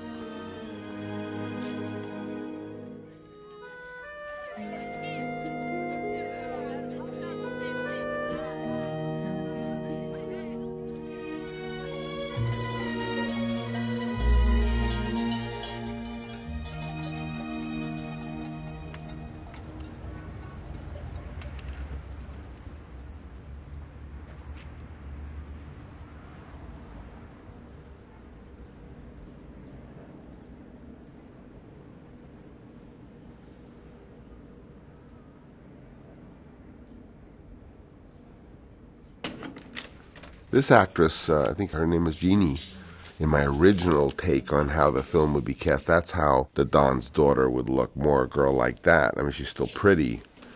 When my sister originally wanted to play that part, my reaction was that she was too beautiful to play the part, that this was obviously the unattractive daughter of a big shot. And the only reason she was able to marry a handsome young groom was because she was the daughter of Don Corleone. And uh, I thought my sister Talia was so beautiful that anybody would want to marry her, irrespective of if she was a big shot's daughter or not. And uh, when she asked to audition for it, I said, Talia, you're too beautiful. Maybe there'll be some other role. But there was so much trouble with the casting, and I was so unpopular with my choices and we did. I did test Tally and gave her the chance to shoot the scene, and I heard that Robert Evans liked her. And at the point that I heard this, I was also getting the information that I was going to be fired. You know, I knew there was lots of controversy that they didn't want Al Pacino and that they wanted maybe Jimmy Caan, who was actually my good friend, to play the part of Michael, and it was just like a mess. So I just called my secretary to find out if I should even bother coming in. And what I was told by her was, quote, don't quit, let them fire you. And I knew what that meant. I knew that that meant that if I quit, I wouldn't get paid, but if they fired me, I would. And so since I thought I was going to get fired, I said, let's cast Tally, even if she is too beautiful for the part. Let her at least get the part. And of course, uh, I was very wrong. She did wonderfully in the role. She played it beautifully, and her beauty only made her more touching and more moving when she is uh, when she is abused by Carlo, etc. So that uh, only goes to show you that when you think someone in your family is too beautiful uh, to play something, that uh, that that's that's the blood tie talking, and not really necessarily a good director.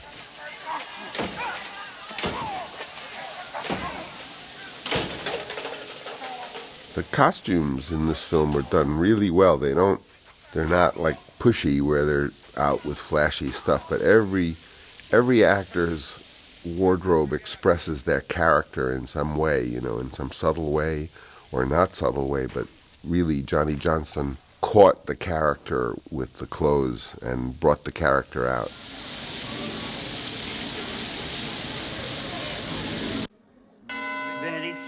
Et Filii et Spiritus Sancti. Amen.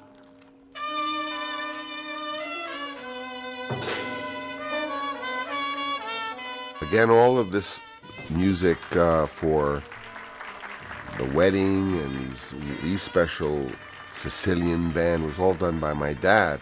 My mother and my father traveled with us on The Godfather, and he would always organize the musicians. Everything was recorded live and he wrote these various marches and other uh, special dances and mazurkas and things for the film. And if you look carefully in the movie, you can see my mother and my father in many, many different places.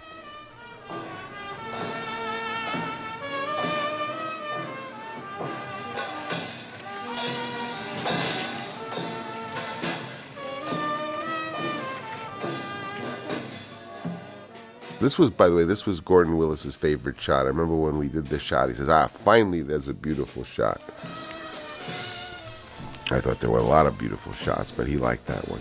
In this scene, I said to Al, I said, oh, "Al, I want you to I want you to dance with the bride, and then I want you to take her in the car. He says, But I can't dance, and I can't drive, and I can't speak Italian.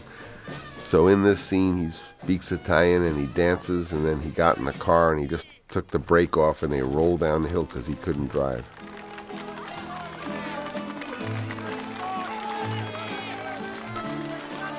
This is Al not being able to dance.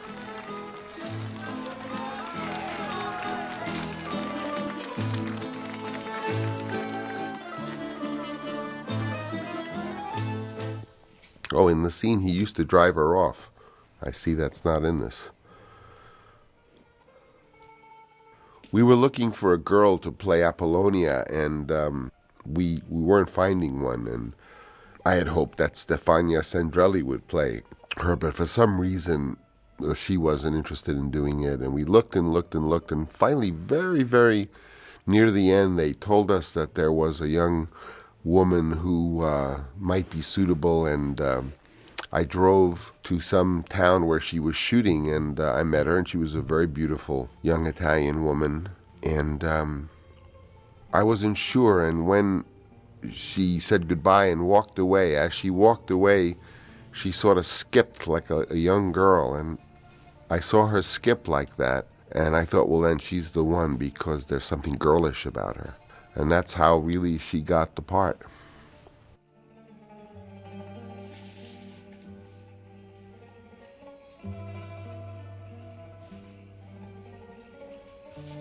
This love scene was shot in the actual uh, villa, uh, so it was a natural interior, a real room in that old villa. The scene where Kay comes with a taxi to the compound and tries to learn about Michael, who, who of course has just vanished. Seems to me this scene was in and out of the picture a half dozen times. That you know we had it in, we took it out, we had it in. I don't remember the reasons, but clearly it showed what was happening on the home front. Yes, well, I have. I mean, I've tried writing and calling. Now, I want to reach Michael. Nobody knows where he is. We know that he's all right, but that's all. Uh, what was that? Well, that's an accident, but nobody was hurt. Tom? Hagen was always operating as a lawyer. You know, I remember all his rationale, all his his uh, reaction to her trying to give some letters to get to Michael. He was always kind of the brother who was the lawyer. Come on, sorry, come on.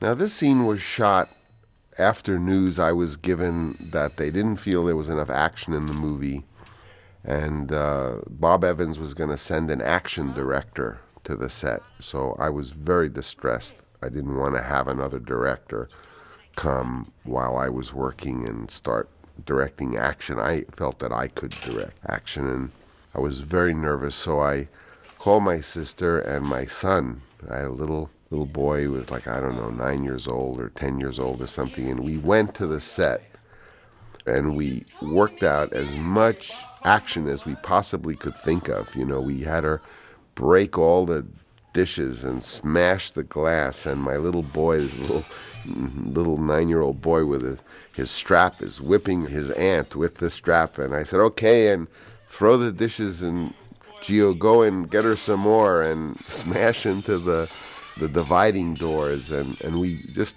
cooked up all this excessive stuff to try to get some action in here so they wouldn't bring in an action director. So here Johnny is really imitating what my little boy was doing. We laid this all out on a Saturday and then on the Monday we showed it to uh, Johnny and we did it that way.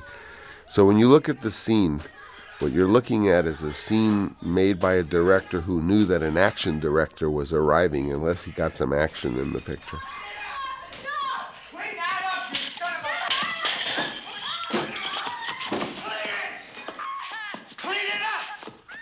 This is hard to watch to see your kid sister all beaten up.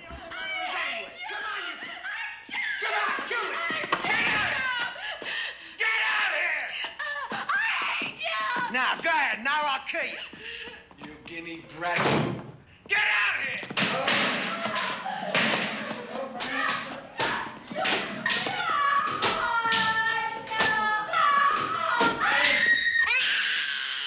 What's the matter? I think where my personality had an influence on this picture is just that, you know, of course there was the conspiracy and the men in rooms uh, making plans as has gone on throughout history, and I think, you know, I I love children, and I think in terms of well, where are the children when this is going on, or you know, what's the food like when this is going on, or what's the music, and I think that my own um, preferences or orientations came to combine with what was the central grown up adult male part of the story, but I was able to include the things that I love as well and uh, that I think about, you know.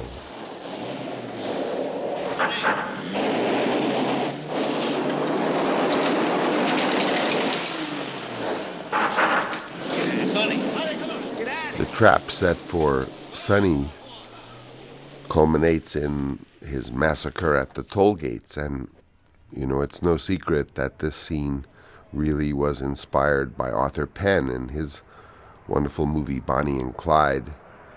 Uh, at the end of that film, when Bonnie and Clyde are are killed, and uh, I'm a big admirer of Arthur Penn, and uh, you know, as my dad used to say, steal from the best. Son of a bitch.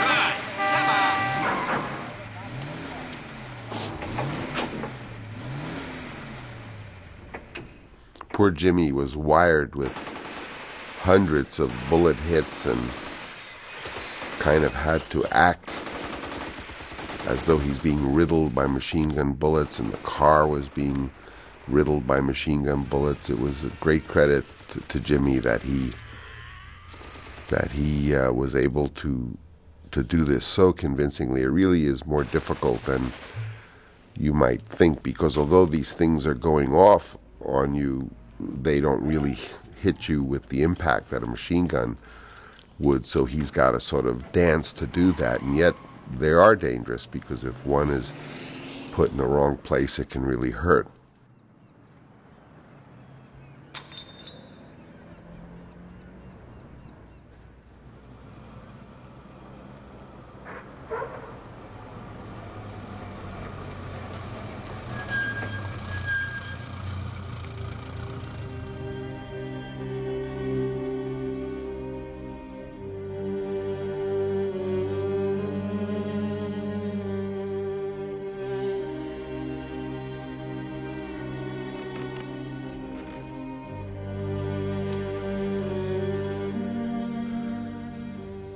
This scene is interesting in illustrating often how certain actors are more comfortable doing their work in the first or second take.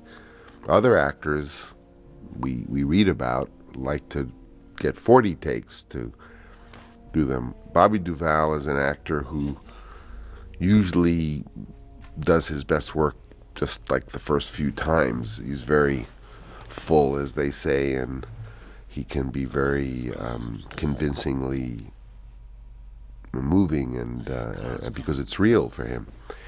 In this case, we we did the scene a few times, and uh, I wanted to do another one, and um, really, he had done perfectly good ones, but. Uh, it just seemed like that that one extra one was so opened up for him and and it was very real and it was very very touching what he did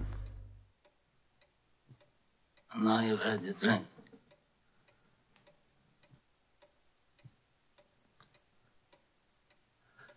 They shot Sonny on the causeway.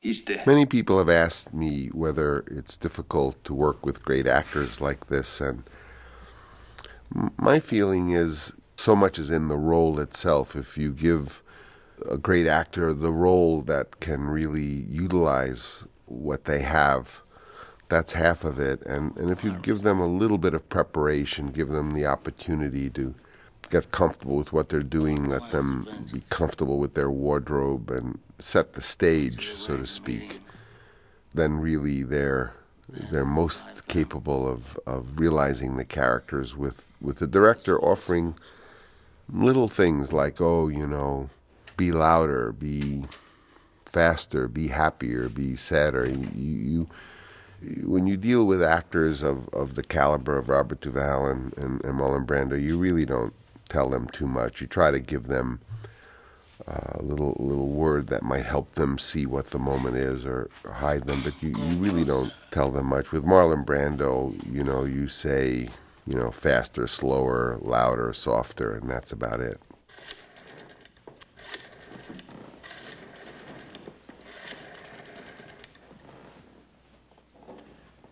This is Tom Hagen. I'm calling for Vito Corleone at his request. Now, you owe your Don a service. He has no doubt that you will repay it.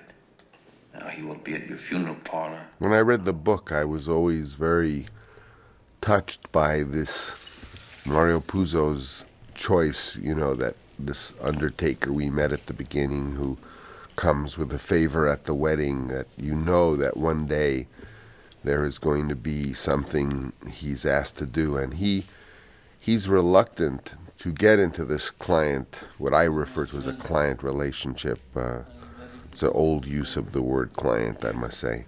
But you know I love the fact that in Mario's book you think oh my god he's going to get involved with this mafia chieftain and he's going to ask him to you know cover up some murder or do something like that and but when Marlon, when the Don does come to him, oh it's so great what Mario just has him so to make his son look better so the the mother can see him. Nothing nothing dire or, or incriminating.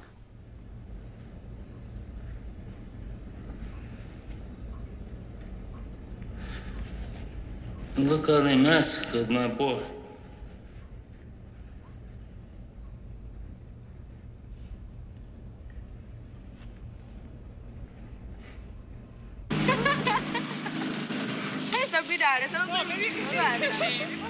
I really loved working with the Italian actors. Uh, of course, in The Godfather it was my first experience, and um, so many of the actors, Angelo Infanti, Saro Urzì, Corrado Gaipa, who played uh, Michael's benefactor, Franco Citti, Gaston Moschin in Godfather 2, they, they, they work in a way very different from what I was used to with American actors. American actors, you sort of suffer with them on the way to the performance, whereas the Italian actors come with something already worked out, and, and if you don't like what they've worked out, then they'll work out something else.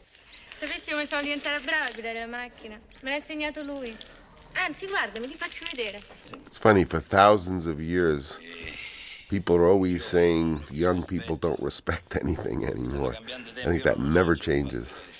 In ancient Rome, they were complaining about the youth and how they weren't behaving and how their music was terrible. Io ho fatto un piano. Voglio che tu vada in una villa vicino a Siracusa. Ma ci devi andare subito. Subito. Eh? Che succede? I think it's uh, important to note that The Godfather, as conceived originally by Paramount Pictures, was a very uh, economical or inexpensive picture, I should say. It was prepared with the notion of costing about two and a half million dollars, which is why they hired a young director. I, I was brought on because I was a young director and was supposedly capable of working in a fast uh, uh, way, you know, without big crews and lots of equipment. Also, because I was Italian American, and they figured that that would kind of bring some texture to the thing and uh, because I could be pushed around basically and, uh, and, and bossed around by the studio, which had very very specific ideas on how they wanted to make the movie. When I came on the show, they had a script uh, that they sort of prepared with Mario Puzo. I should say they sort of, you know, just told him what they wanted. And but Mario was such a wonderful man that he was and thrilled to be connected with a movie that he was anxious to do it any way they wanted it. So they took the story out of the 40s, which is what it said in his book, and set it in uh, in uh, in the contemporary time of the time we were making the film, which was in the 70s. So the script I read uh, was, you know, set in the 70s, had hippies in it. Uh, it didn't have any of this uh, kind of post-war uh, ambiance that I felt was so important to the story. And not only that, they were planning to make it in Kansas City. The other reason they hired me is because they had seen a little film I made called The Rain People uh, with Jimmy Caan and Shirley Knight, and they felt the performances were good. So the combination of these things got me the job to do this movie. Now, the book at the time that I began wasn't the enormous bestseller that it gradually became. So I was in a very interesting situation in that I I was directing a, a, movie from a book that was becoming more and more popular. And as it became more popular, I became more and more inappropriate to be the director. Surely an important book like this could have had uh, Elia Kazan or, or Arthur Penn or some wonderful established director. And this was happening actually right as I was preparing uh, the movie. So that when I told the studio that I felt it should not be contemporary, it should not have hippies in it, and it should not be shot in St. Louis, but rather it should be shot in New York where it was set, and it ought to be set in the post war years so that the whole uh, giant theme of America as it emerged from World War II uh, could be part of it in, in not only in theme, but in terms of the, the wardrobe and the, and the cars and just the feeling of of the 40s. The 40s represented for me a kind of growth of America and our system, our, our business system, and to a, a post war position of, of importance that sort of paralleled the Corleone family. So I was very anxious to shoot it in period. Now, this meant, of course, that the film was going to be more expensive, and this little two and a half million dollar budget that they had allocated would now have to have period cars and period sets and period wardrobe and all the extras. Uh, could not just be drafted off the street as they were, but would have to be dressed, and uh, uh, and that I was anxious to choose some uh, wonderful collaborators to do this. I remember the costume uh, designer was a wonderful woman named Johnny Johnston, who had done On the Waterfront, which I admired so much, and I picked as the photographer Gordy Willis, Gordon Willis, whom I had seen really had only done one film uh, for a friend of mine, uh, and and I thought was just so incredibly talented and. And I met a number of different production designers and ultimately chose Dean Tavoularis, who had worked on films with Arthur Penn. So I was really assembling a kind of first class team to make this little two and a half million dollar movie. And to make things more frustrating, I was choosing actors that the studio really had never heard of. Well, the studio heads at that time, Robert Evans and other executives, absolutely thought I was nuts. And I, I know that they began to seriously reconsider whether, in fact, I was really suitable for this enormous task. And as I explained, the, the book was becoming more important as time was going on, and, and my inappropriateness was becoming more noticed. For years, I paid my people extra so they wouldn't do that. I believe we shot this scene in the boardroom of the New York Central Railroad, or you put up three, four thousand dollars. I think that's what it was. We can make fifty thousand distributing. You know, I often think about trilogies or quartets and how tricky it is really to do a series of dramas. I mean, perhaps it's not so difficult to do a series of uh, adventures or, you know, like a James Bond series, but in a, a real drama, I often think of how the last book of the Alexandria Quartet or The Sea of Fertility by Mishima, how the last book inevitably sort of runs out of juice. And part of it is that in the first couple, the things that really make it unique. I mean, I'm, I'm, I'm looking at the scene with all these mafia dons and they're, you know, casting them as though they were big businessmen working out a railroad merger or something. But, you know, you have so many things that you do in the first movie, and you can maybe do some of them again in a second film or book. But by the time you get to the third or the fourth, you really either you stand it on its head and totally do something unexpected, which is almost like making another first book. But the the conventions of that first movie are already used. I look at this scene with the, the mafia dons, and I, you know, it's so uniquely The Godfather, but you know, you you can copy it, you can repeat it yourself. I probably did. But this is the first time a scene like this is being done, and, and that's inevitably why I think that the first of a series of books is always, or the second, is always so fresh and so oh, original. Fall him if he should get shot in the by a police officer. I think we were big heroes because we shot this scene in one day and it was scheduled for a little more.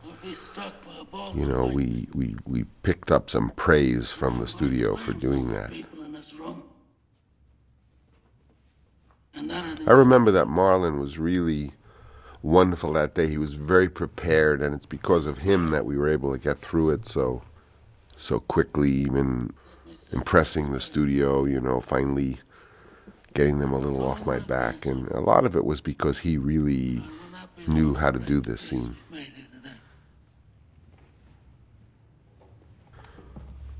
Richard Conte uh, plays Barzini. He's sort of the the villain behind the villain as things finally work out. He was a very nice man, very easy to work with, was totally, you know, charming, and I think very effective in the part because of the ease and charm that he uh, that he had. But of course, you know, Barzini was the real snake in the grass, and part of uh, the Godfather's genius was that he recognized this. Dan is a pimp. He never could have outfought Santino. But I didn't know until this day that it was Barzini all along.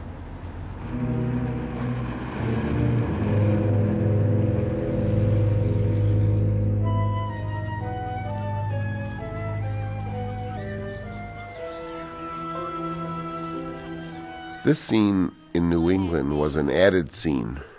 We we it wasn't in the script and it wasn't in the film. We shot it in Ross, in in uh, Marin, a year later, much later, and uh, again, Gordy Willis didn't photograph it. Bill Butler did uh, because of the you know low budget nature of the movie. Longer than that, I think. It's good to see you, Kate.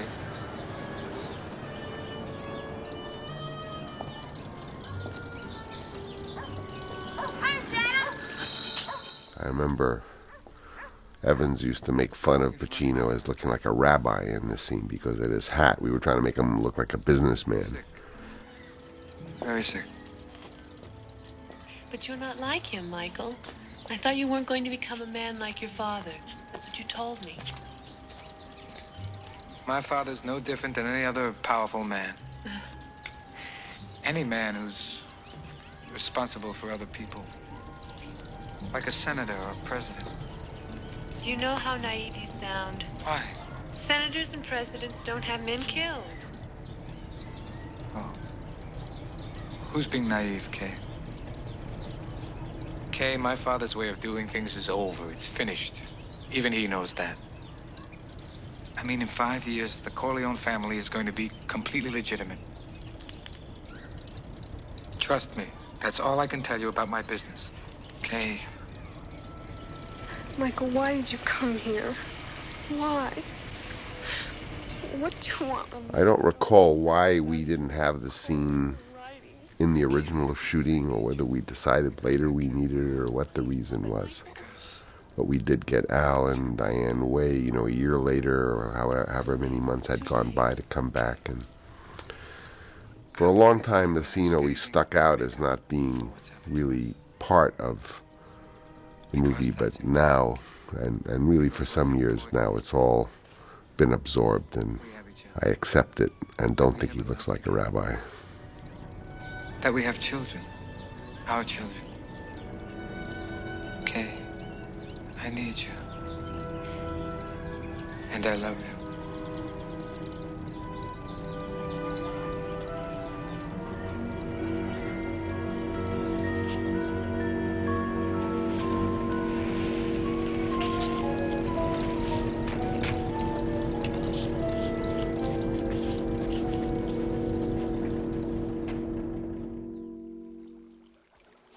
Barzini's people chisel my territory, and we do nothing about it.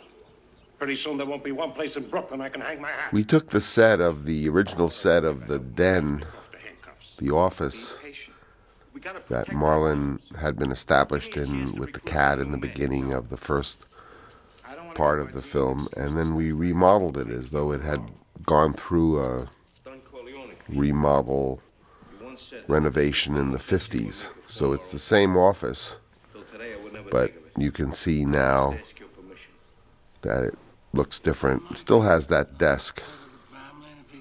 I actually bought that desk, the Godfather desk and that chair. I bought it from the furniture company we had rented it from. And uh, we have it at our winery in Napa. People love to come and look at it, the same chair. It was in all three films, fortunately, because I had it. And I hate that goddamn Barzini. In six months' time, there won't be nothing left to build on. You have faith in my judgment? Yes. Do I have your loyalty? Yes, always, Godfather. Here we have a scene of the passing of authority with uh, Michael now rising to the role of the Don and his own father acting as his consigliere, trying to break the ties with the various capo regimes, as they're called, and try to move their loyalty to his son. Lots of treachery left in this story, as you as you will see or you know.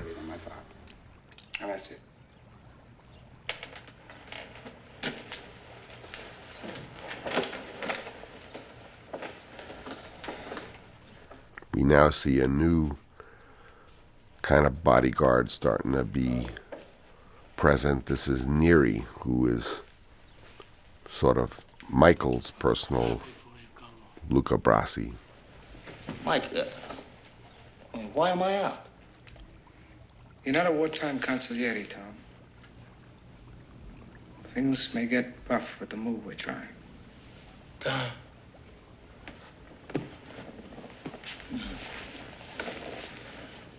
I advised Michael. I never thought you were bad consigliere. I thought Santino was a bad Don. Rest in peace. Michael has all my confidence, as, as you do. But uh, there are reasons why he must have no part in what is going to happen. Maybe I could help. You're out, Tom.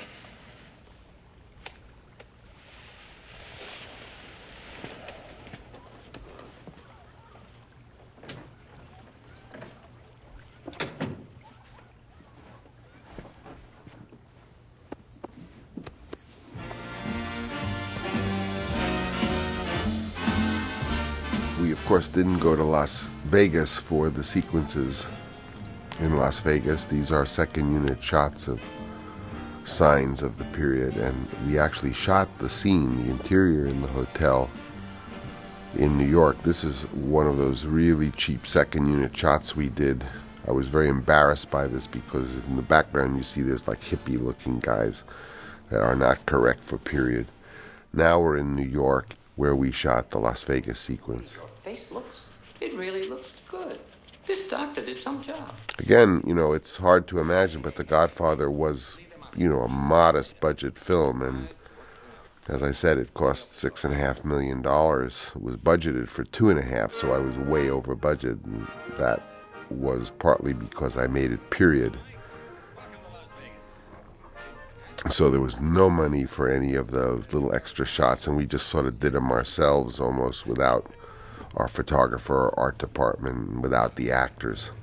Godfather 2, in contrast, was, you know, produced after the first film obviously was so successful, so I had the power to really have total say about the production, and it was a very smooth production. And really, for the when you consider how gigantic the film was in terms of it shot in Tahoe, L.A., Las Vegas, New York, the Dominican Republic for Cuba, uh, Sicily, uh, and other areas that you know that movie cost eleven million dollars, and uh, was a much more beautifully produced film, and it doesn't have those embarrassing little uh, kind of cheap second unit shots.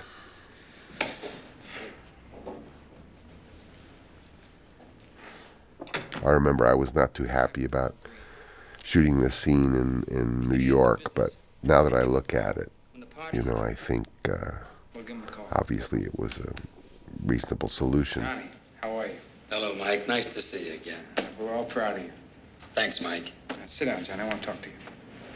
The Don's proud of you too, Johnny. Well, I uh, owe it all to him. Well, he knows how grateful you are. That's why. He... I, I didn't have a lot of confidence in The Godfather being successful, and I had a little family now with three children, and I didn't have much money, and I, you know, obviously was worried about what would happen to us, and and uh, Evans was making The Great Gatsby, and they didn't have a script that they liked, and he asked if I would rewrite it. So I figured that was a chance for you know three four weeks to make some money, and so I did, and uh, I was writing The Great Gatsby, and that was a hard project to adapt, and so during the news that The Godfather had been well received and was making lots of money and stuff, I was like pulling my hair out trying to figure out how to adapt this book, difficult adaptation, and um, I finally did it and turned it in. Although the director didn't particularly use it, I don't feel that script ever got made. But by then, The Godfather was already big success, and I sort of had missed out on that, you know. But, uh, but you know, it, it sort of changed my life. I I suddenly was a very important director and had made this huge hit, and, and our lives changed very, very abruptly, which is good and not good, you know, obviously. But um, it was like a, you know, it was like a fairy tale. Buy me out. No, I buy you out. You don't buy me out. Your casino loses money. Maybe we can do better. You think I'm skimming off the top, Mike? You're unlucky.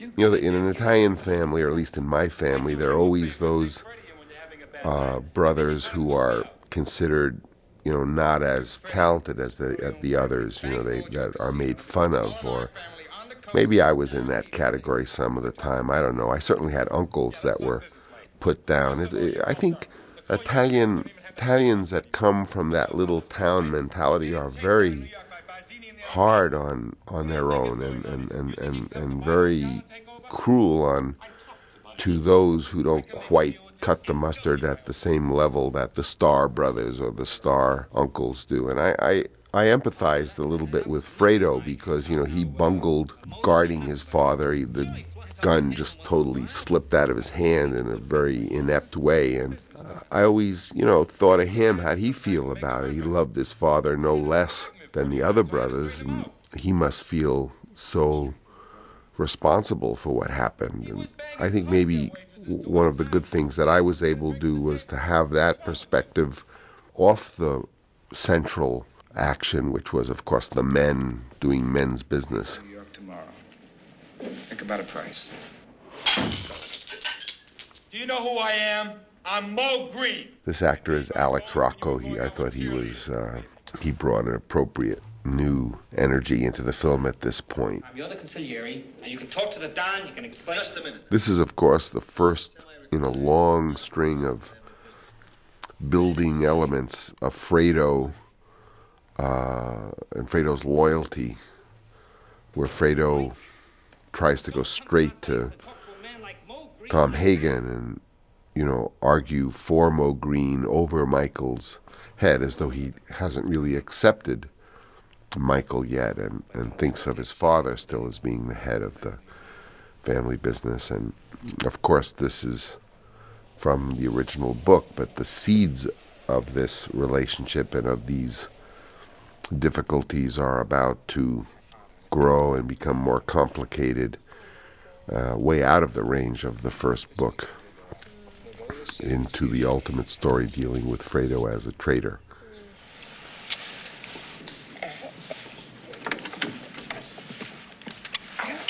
Oh, Michael.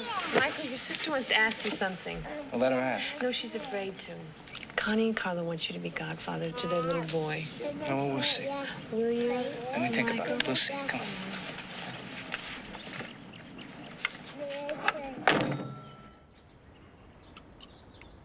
So, Barzini will move against you first.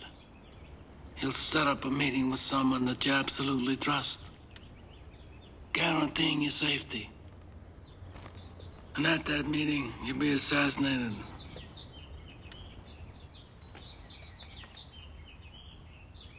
I like to drink wine more than I used to. Anyway, I'm drinking more. It's good for you, Pop.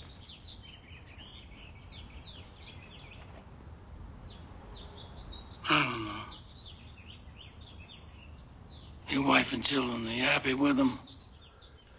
Now, when the movie was being edited, it was apparent that there was no scene, really, just a mano a mano scene between these two great actors, Al Pacino and Marlon Brando. Of course, I, I, I remind everyone that no one thought of them as two great actors, Al Pacino and Marlon Brando, in the climate of when the movie was done. But after the movie was shot, uh, as is so often the case, it was decided that, oh, what a missed opportunity that there was no scene just with the two of them. I was myself too busy trying to fight to get them into the picture to think of it, apparently. But because it was a good idea, I went to my friend Bob Towne and uh, asked if he would write such a scene. And he did, and this is the scene. It's quite a good scene, I think. And I'm very grateful for him to participate in this way. It was, uh, I guess we shot it very late in the production. I, I can't quite remember, but it must have been very late in the production that we, you know, put these two chairs out there and, and let them play the scene. I thought both of them did it very well. I knew that Santino was to have to go through all this. And Fredo, oh, Fredo was. And I never, I never wanted this for you. I worked my whole life. I don't apologize to take care of my family. And I refused to be a fool. Dancing on a string held by all those big shots. I don't apologize, that's my life, but I thought that. But when it was your time, that. that you would be the one to hold the strings. Senator Corleone, Governor Corleone, something. Another Pezzonovante. Oh. This wasn't enough time, Michael. Wasn't enough time. We'll get there, Pop. We'll get there. Hmm. Now listen, whoever comes to you with this Barzini meeting, he's the traitor. Don't forget that.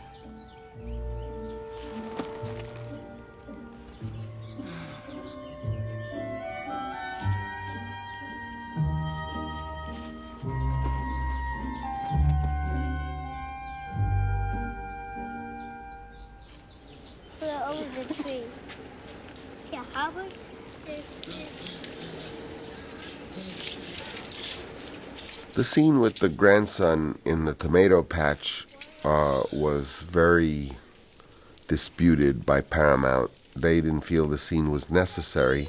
They were very annoyed because we didn't have tomatoes, and we had to import them from Chicago at some cost. Uh, and they felt that uh, this this guy that they had on the set always haunting me. I wouldn't say his name because he's passed away, but he was like a real thorn in my side. He was constantly suggesting I cut scenes out. And this was one of the scenes he didn't think we needed. So before lunch one day, I started setting this up. They said, That scene's out, that scene's out. We don't have time for it. And, uh, you know, they felt, and, and not wrong, that all that had to be was cut to the Don Corleone's funeral and you'd know he died. But this was a little part of the book that I thought was interesting. And I set up two cameras and we weren't getting it. The little boy kind of wasn't cooperating. And Marlon had this idea and he said, I do this with my kids. And he carved these little teeth out of an orange peel and he put it in his mouth and made himself a monster. And you could see the little boy was really frightened. And, um, as I said, we had two cameras doing this. We did one take, and when the take was over, I had not barely said cut when and when this guy said lunch, you know, and they uh, everyone went off to lunch, and and I, I often think how how how easy it would have been for this scene not to exist because they didn't want it, and we just got lucky, really, that we got it. Again, because of Marlon's ingenuity and because we had two cameras.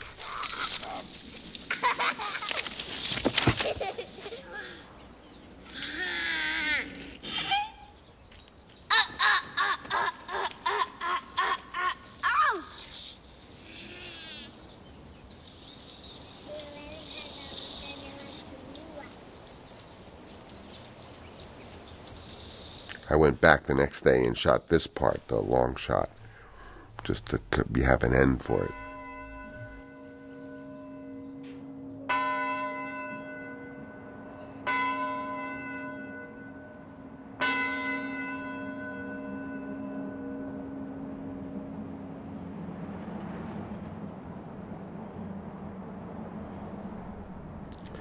This is the sequence the in the in the cemetery that the same man cut out one of the days. I had normally was going to have two days to do this, and it was cut down to one. I was very mad, in a very bad mood when I shot this. I figured by the time I get all these cars in and all these flowers out, already half the day was gone, and there was a whole scene left to shoot. So I was very disgruntled and.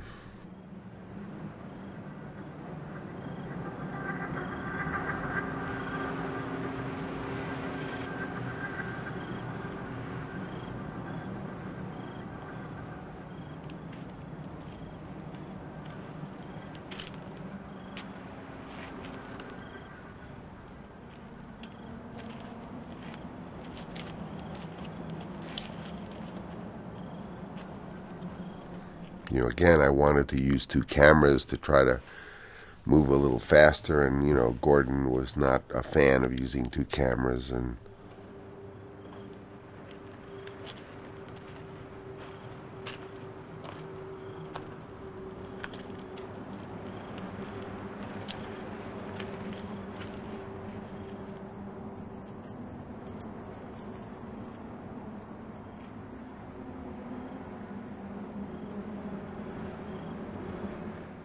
as in the book, the these various celebrations and rituals are the setting for behind the scene negotiations and conspiracy. Mike, can I have a minute?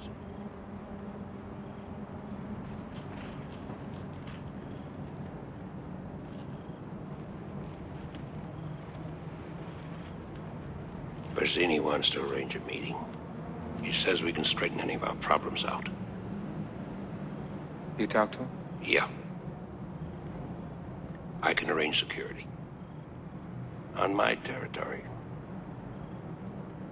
Of course, Michael has been warned by his father in that previous scene that the one that comes to bring the deal is going to be the traitor. So Michael has one up on his adversaries. That's what fathers are for. You know how they're gonna come at you?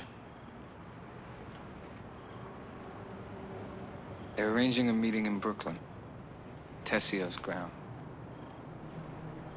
where I'll be safe.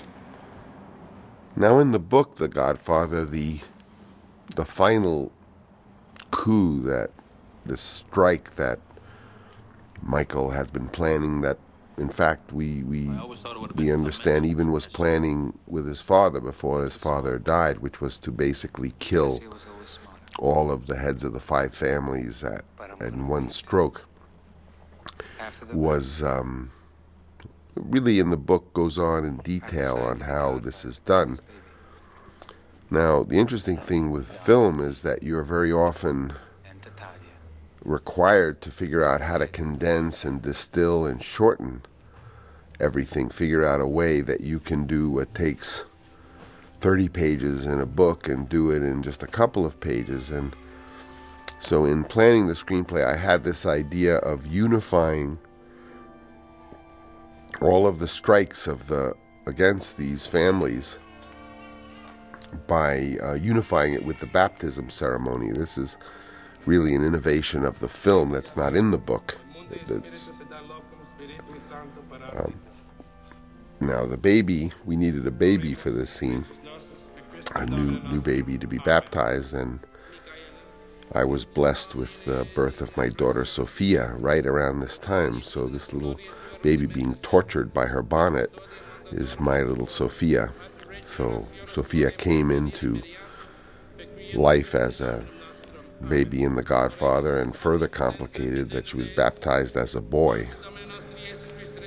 And so the sequence uh, that we're seeing of the baptism is, is something that was really created out of practicality of how can we now, know, she's such a cute little kid, little face. How can we um, kind of tell what was all these various murders and make them in one climactic uh, scene, and that was what the baptism did. Ego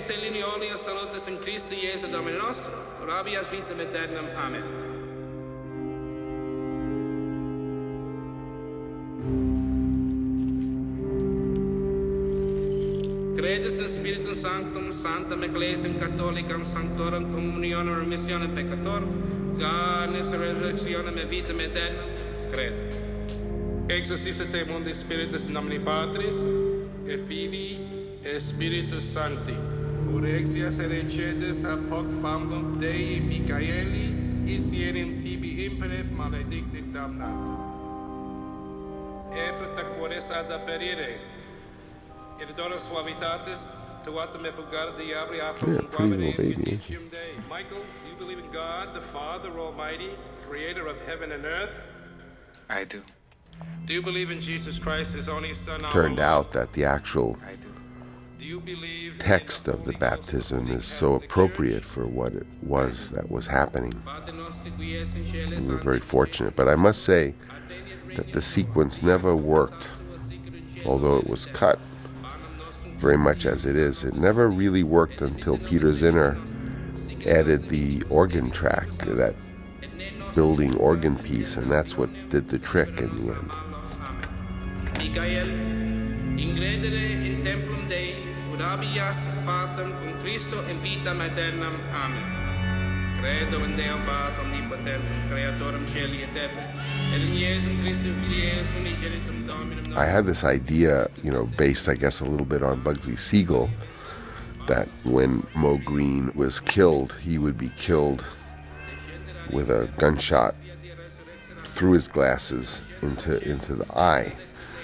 And this was an impossible effect to do because obviously you don't want to do anything dangerous near an actor's eye. And the way it was done was extremely ingenious. The glasses had two tubes hidden along the side.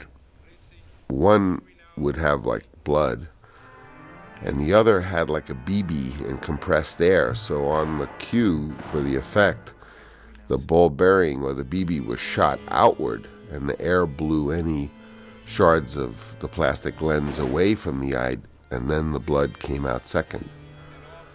And this was A.D. Flowers dreamt this up. I thought very, very ingenious way to do that.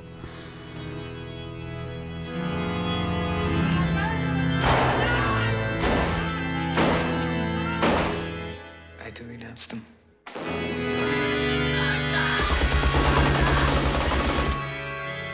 And all his pomps. I do renounce them. The thing about violence in a film like this is that you have to try to make every moment be in some way eccentric or have some unusual, memorable aspect. So it's not just a bludgeoning or just violence, but kind of there's like some context that it, that it's in that singles it out. Michael Rizzi, go in peace, and may the Lord be with you. Amen.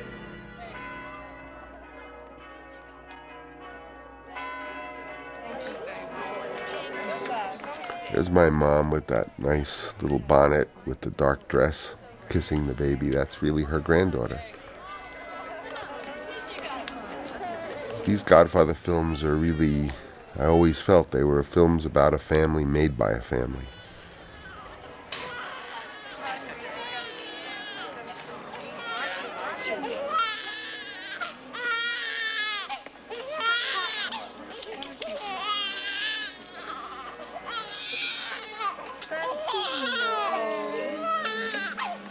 Carlos.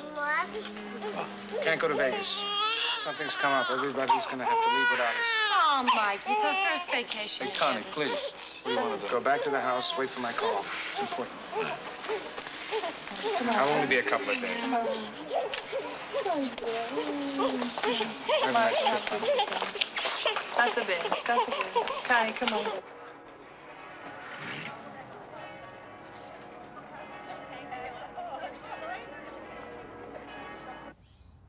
We're on our way to Brooklyn.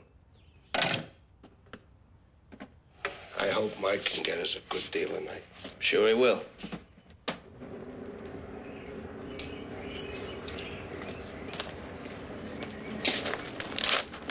Sal, Tom, the boss says he'll come in a separate car. He says for you two to go on ahead.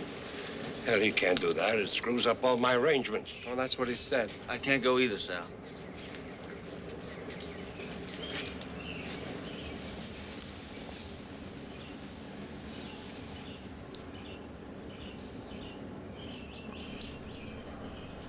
Mike it was only business. I'm very proud of Abe Vigoda. This is a beautiful moment for him and with Bobby, and to think that he just got this part from being in a call with 500 other people, an open call. It really, Tom, can you get me off the hook? really shows how the director should always throw the casting open at least for a couple of days to give someone like that the chance to be found.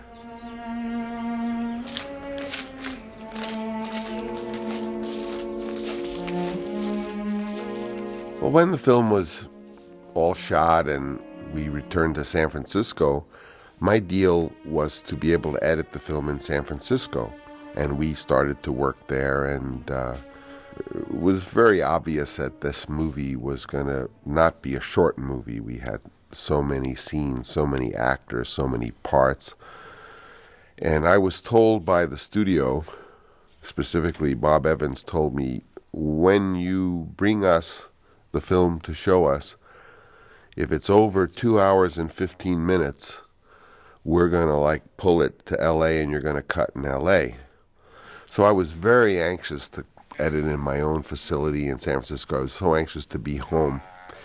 And when I finished the first cut of it, it was, you know, two hours and 45 minutes. And I was very worried. I said, my God, if we take it down at this length, those guys are just dying to get their hands on it. It's going to be uh, way over two hours and 15 minutes. They're going to just pull it down to LA. So we looked at it and I just cut everything out of it that I possibly could that wasn't, you know, just germane to the story.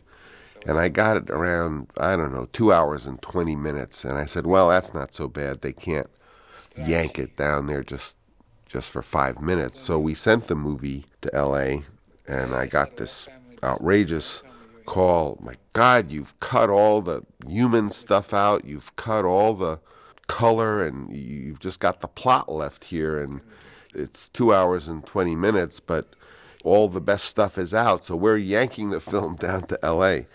So what I didn't realize was that the film was going to get brought down to L.A. whether it was two hours and 15 minutes or two hours and 45 minutes. So we go down to L.A.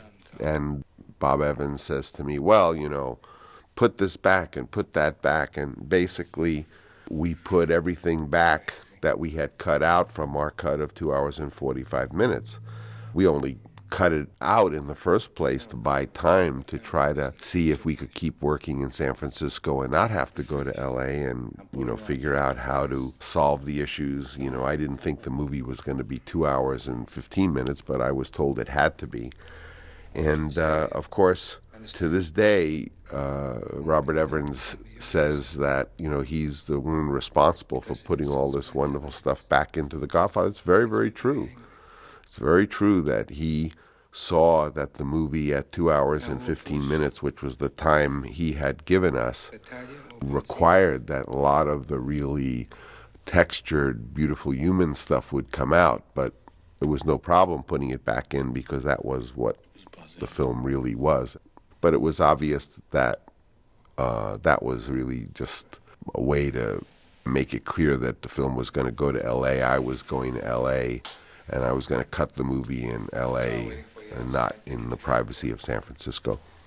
I ended up living in uh, Jimmy Caan's maid's room because I needed to conserve the expense money they were giving me to so I could support my family. It was was interesting. Godfather being such a you know a film associated with making a lot of money and stuff, but we really when we were making it, we lived in this little tiny two room apartment practically and uh, as I said, when I was cutting in LA, I was living in Jimmy Caan's maid's room. It was really uh, amusing how, what a Cinderella story the whole thing is.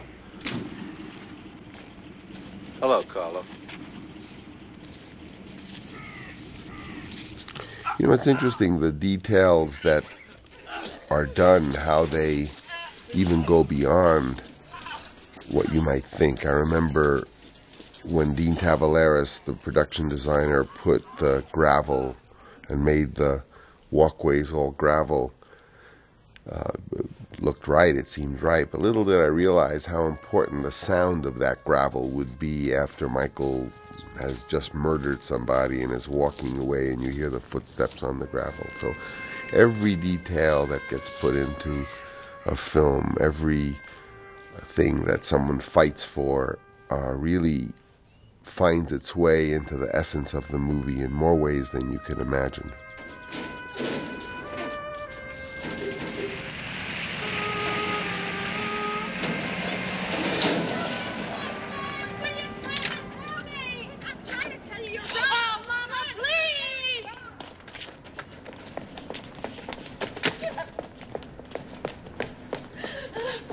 I remember when we were editing this movie uh, the French Connection came out, and I went to see it, and it was just great. You know, great, dynamic, exciting filmmaking, and you know, wonderful performance of Gene Hackman, and really everybody, Roy Scheider. And I remember thinking, my God, compared to that, Godfather is just going to be this dark, boring, long movie with a bunch of guys sitting around in chairs talking and uh, I remember the assistant editor who was rewinding the reel said, "Yeah, I guess you're right." but you know, every film kind of creates its own its own identity, and and um, and it's possible to to you know rivet an audience even without the obvious tools. Uh, you know, I, I was the most surprised of anyone that this picture uh, seemed to work the way it did. But now that I look at it, I realize it was a you know a great story and a great cast and all the elements, all the things the various collaborators did. And in its own way, it was unusual. It was a unusual way to do a gangster picture, so personal and so so uh, authentic in terms of Italian American life. Michael, is it true? Don't ask me about my business, Kate. Is it true? Don't ask me about my business. But you know, years ago when the film came out and it was a big success, we were all at some do somewhere or another, and Mario Puzo was there, and a couple of kind of New York cronies were around, and one guy came over to me and pointed to Mario and says, "Hey, don't you think that you made him? Remember, he made you." This one time. Mario Puzo was a really delightful man. He was so simple and spoke just to the point, but it was always full of wisdom. He was a very, very, very nice man. We really miss him.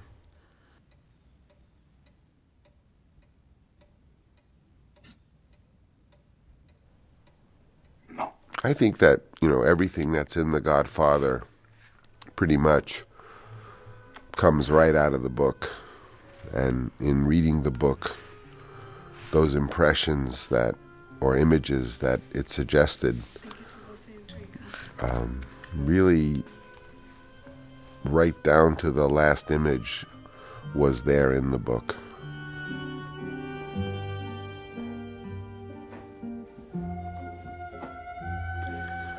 You know, in a movie, every element, uh, when you're lucky, comes together. In The Godfather, we had this wonderful cast.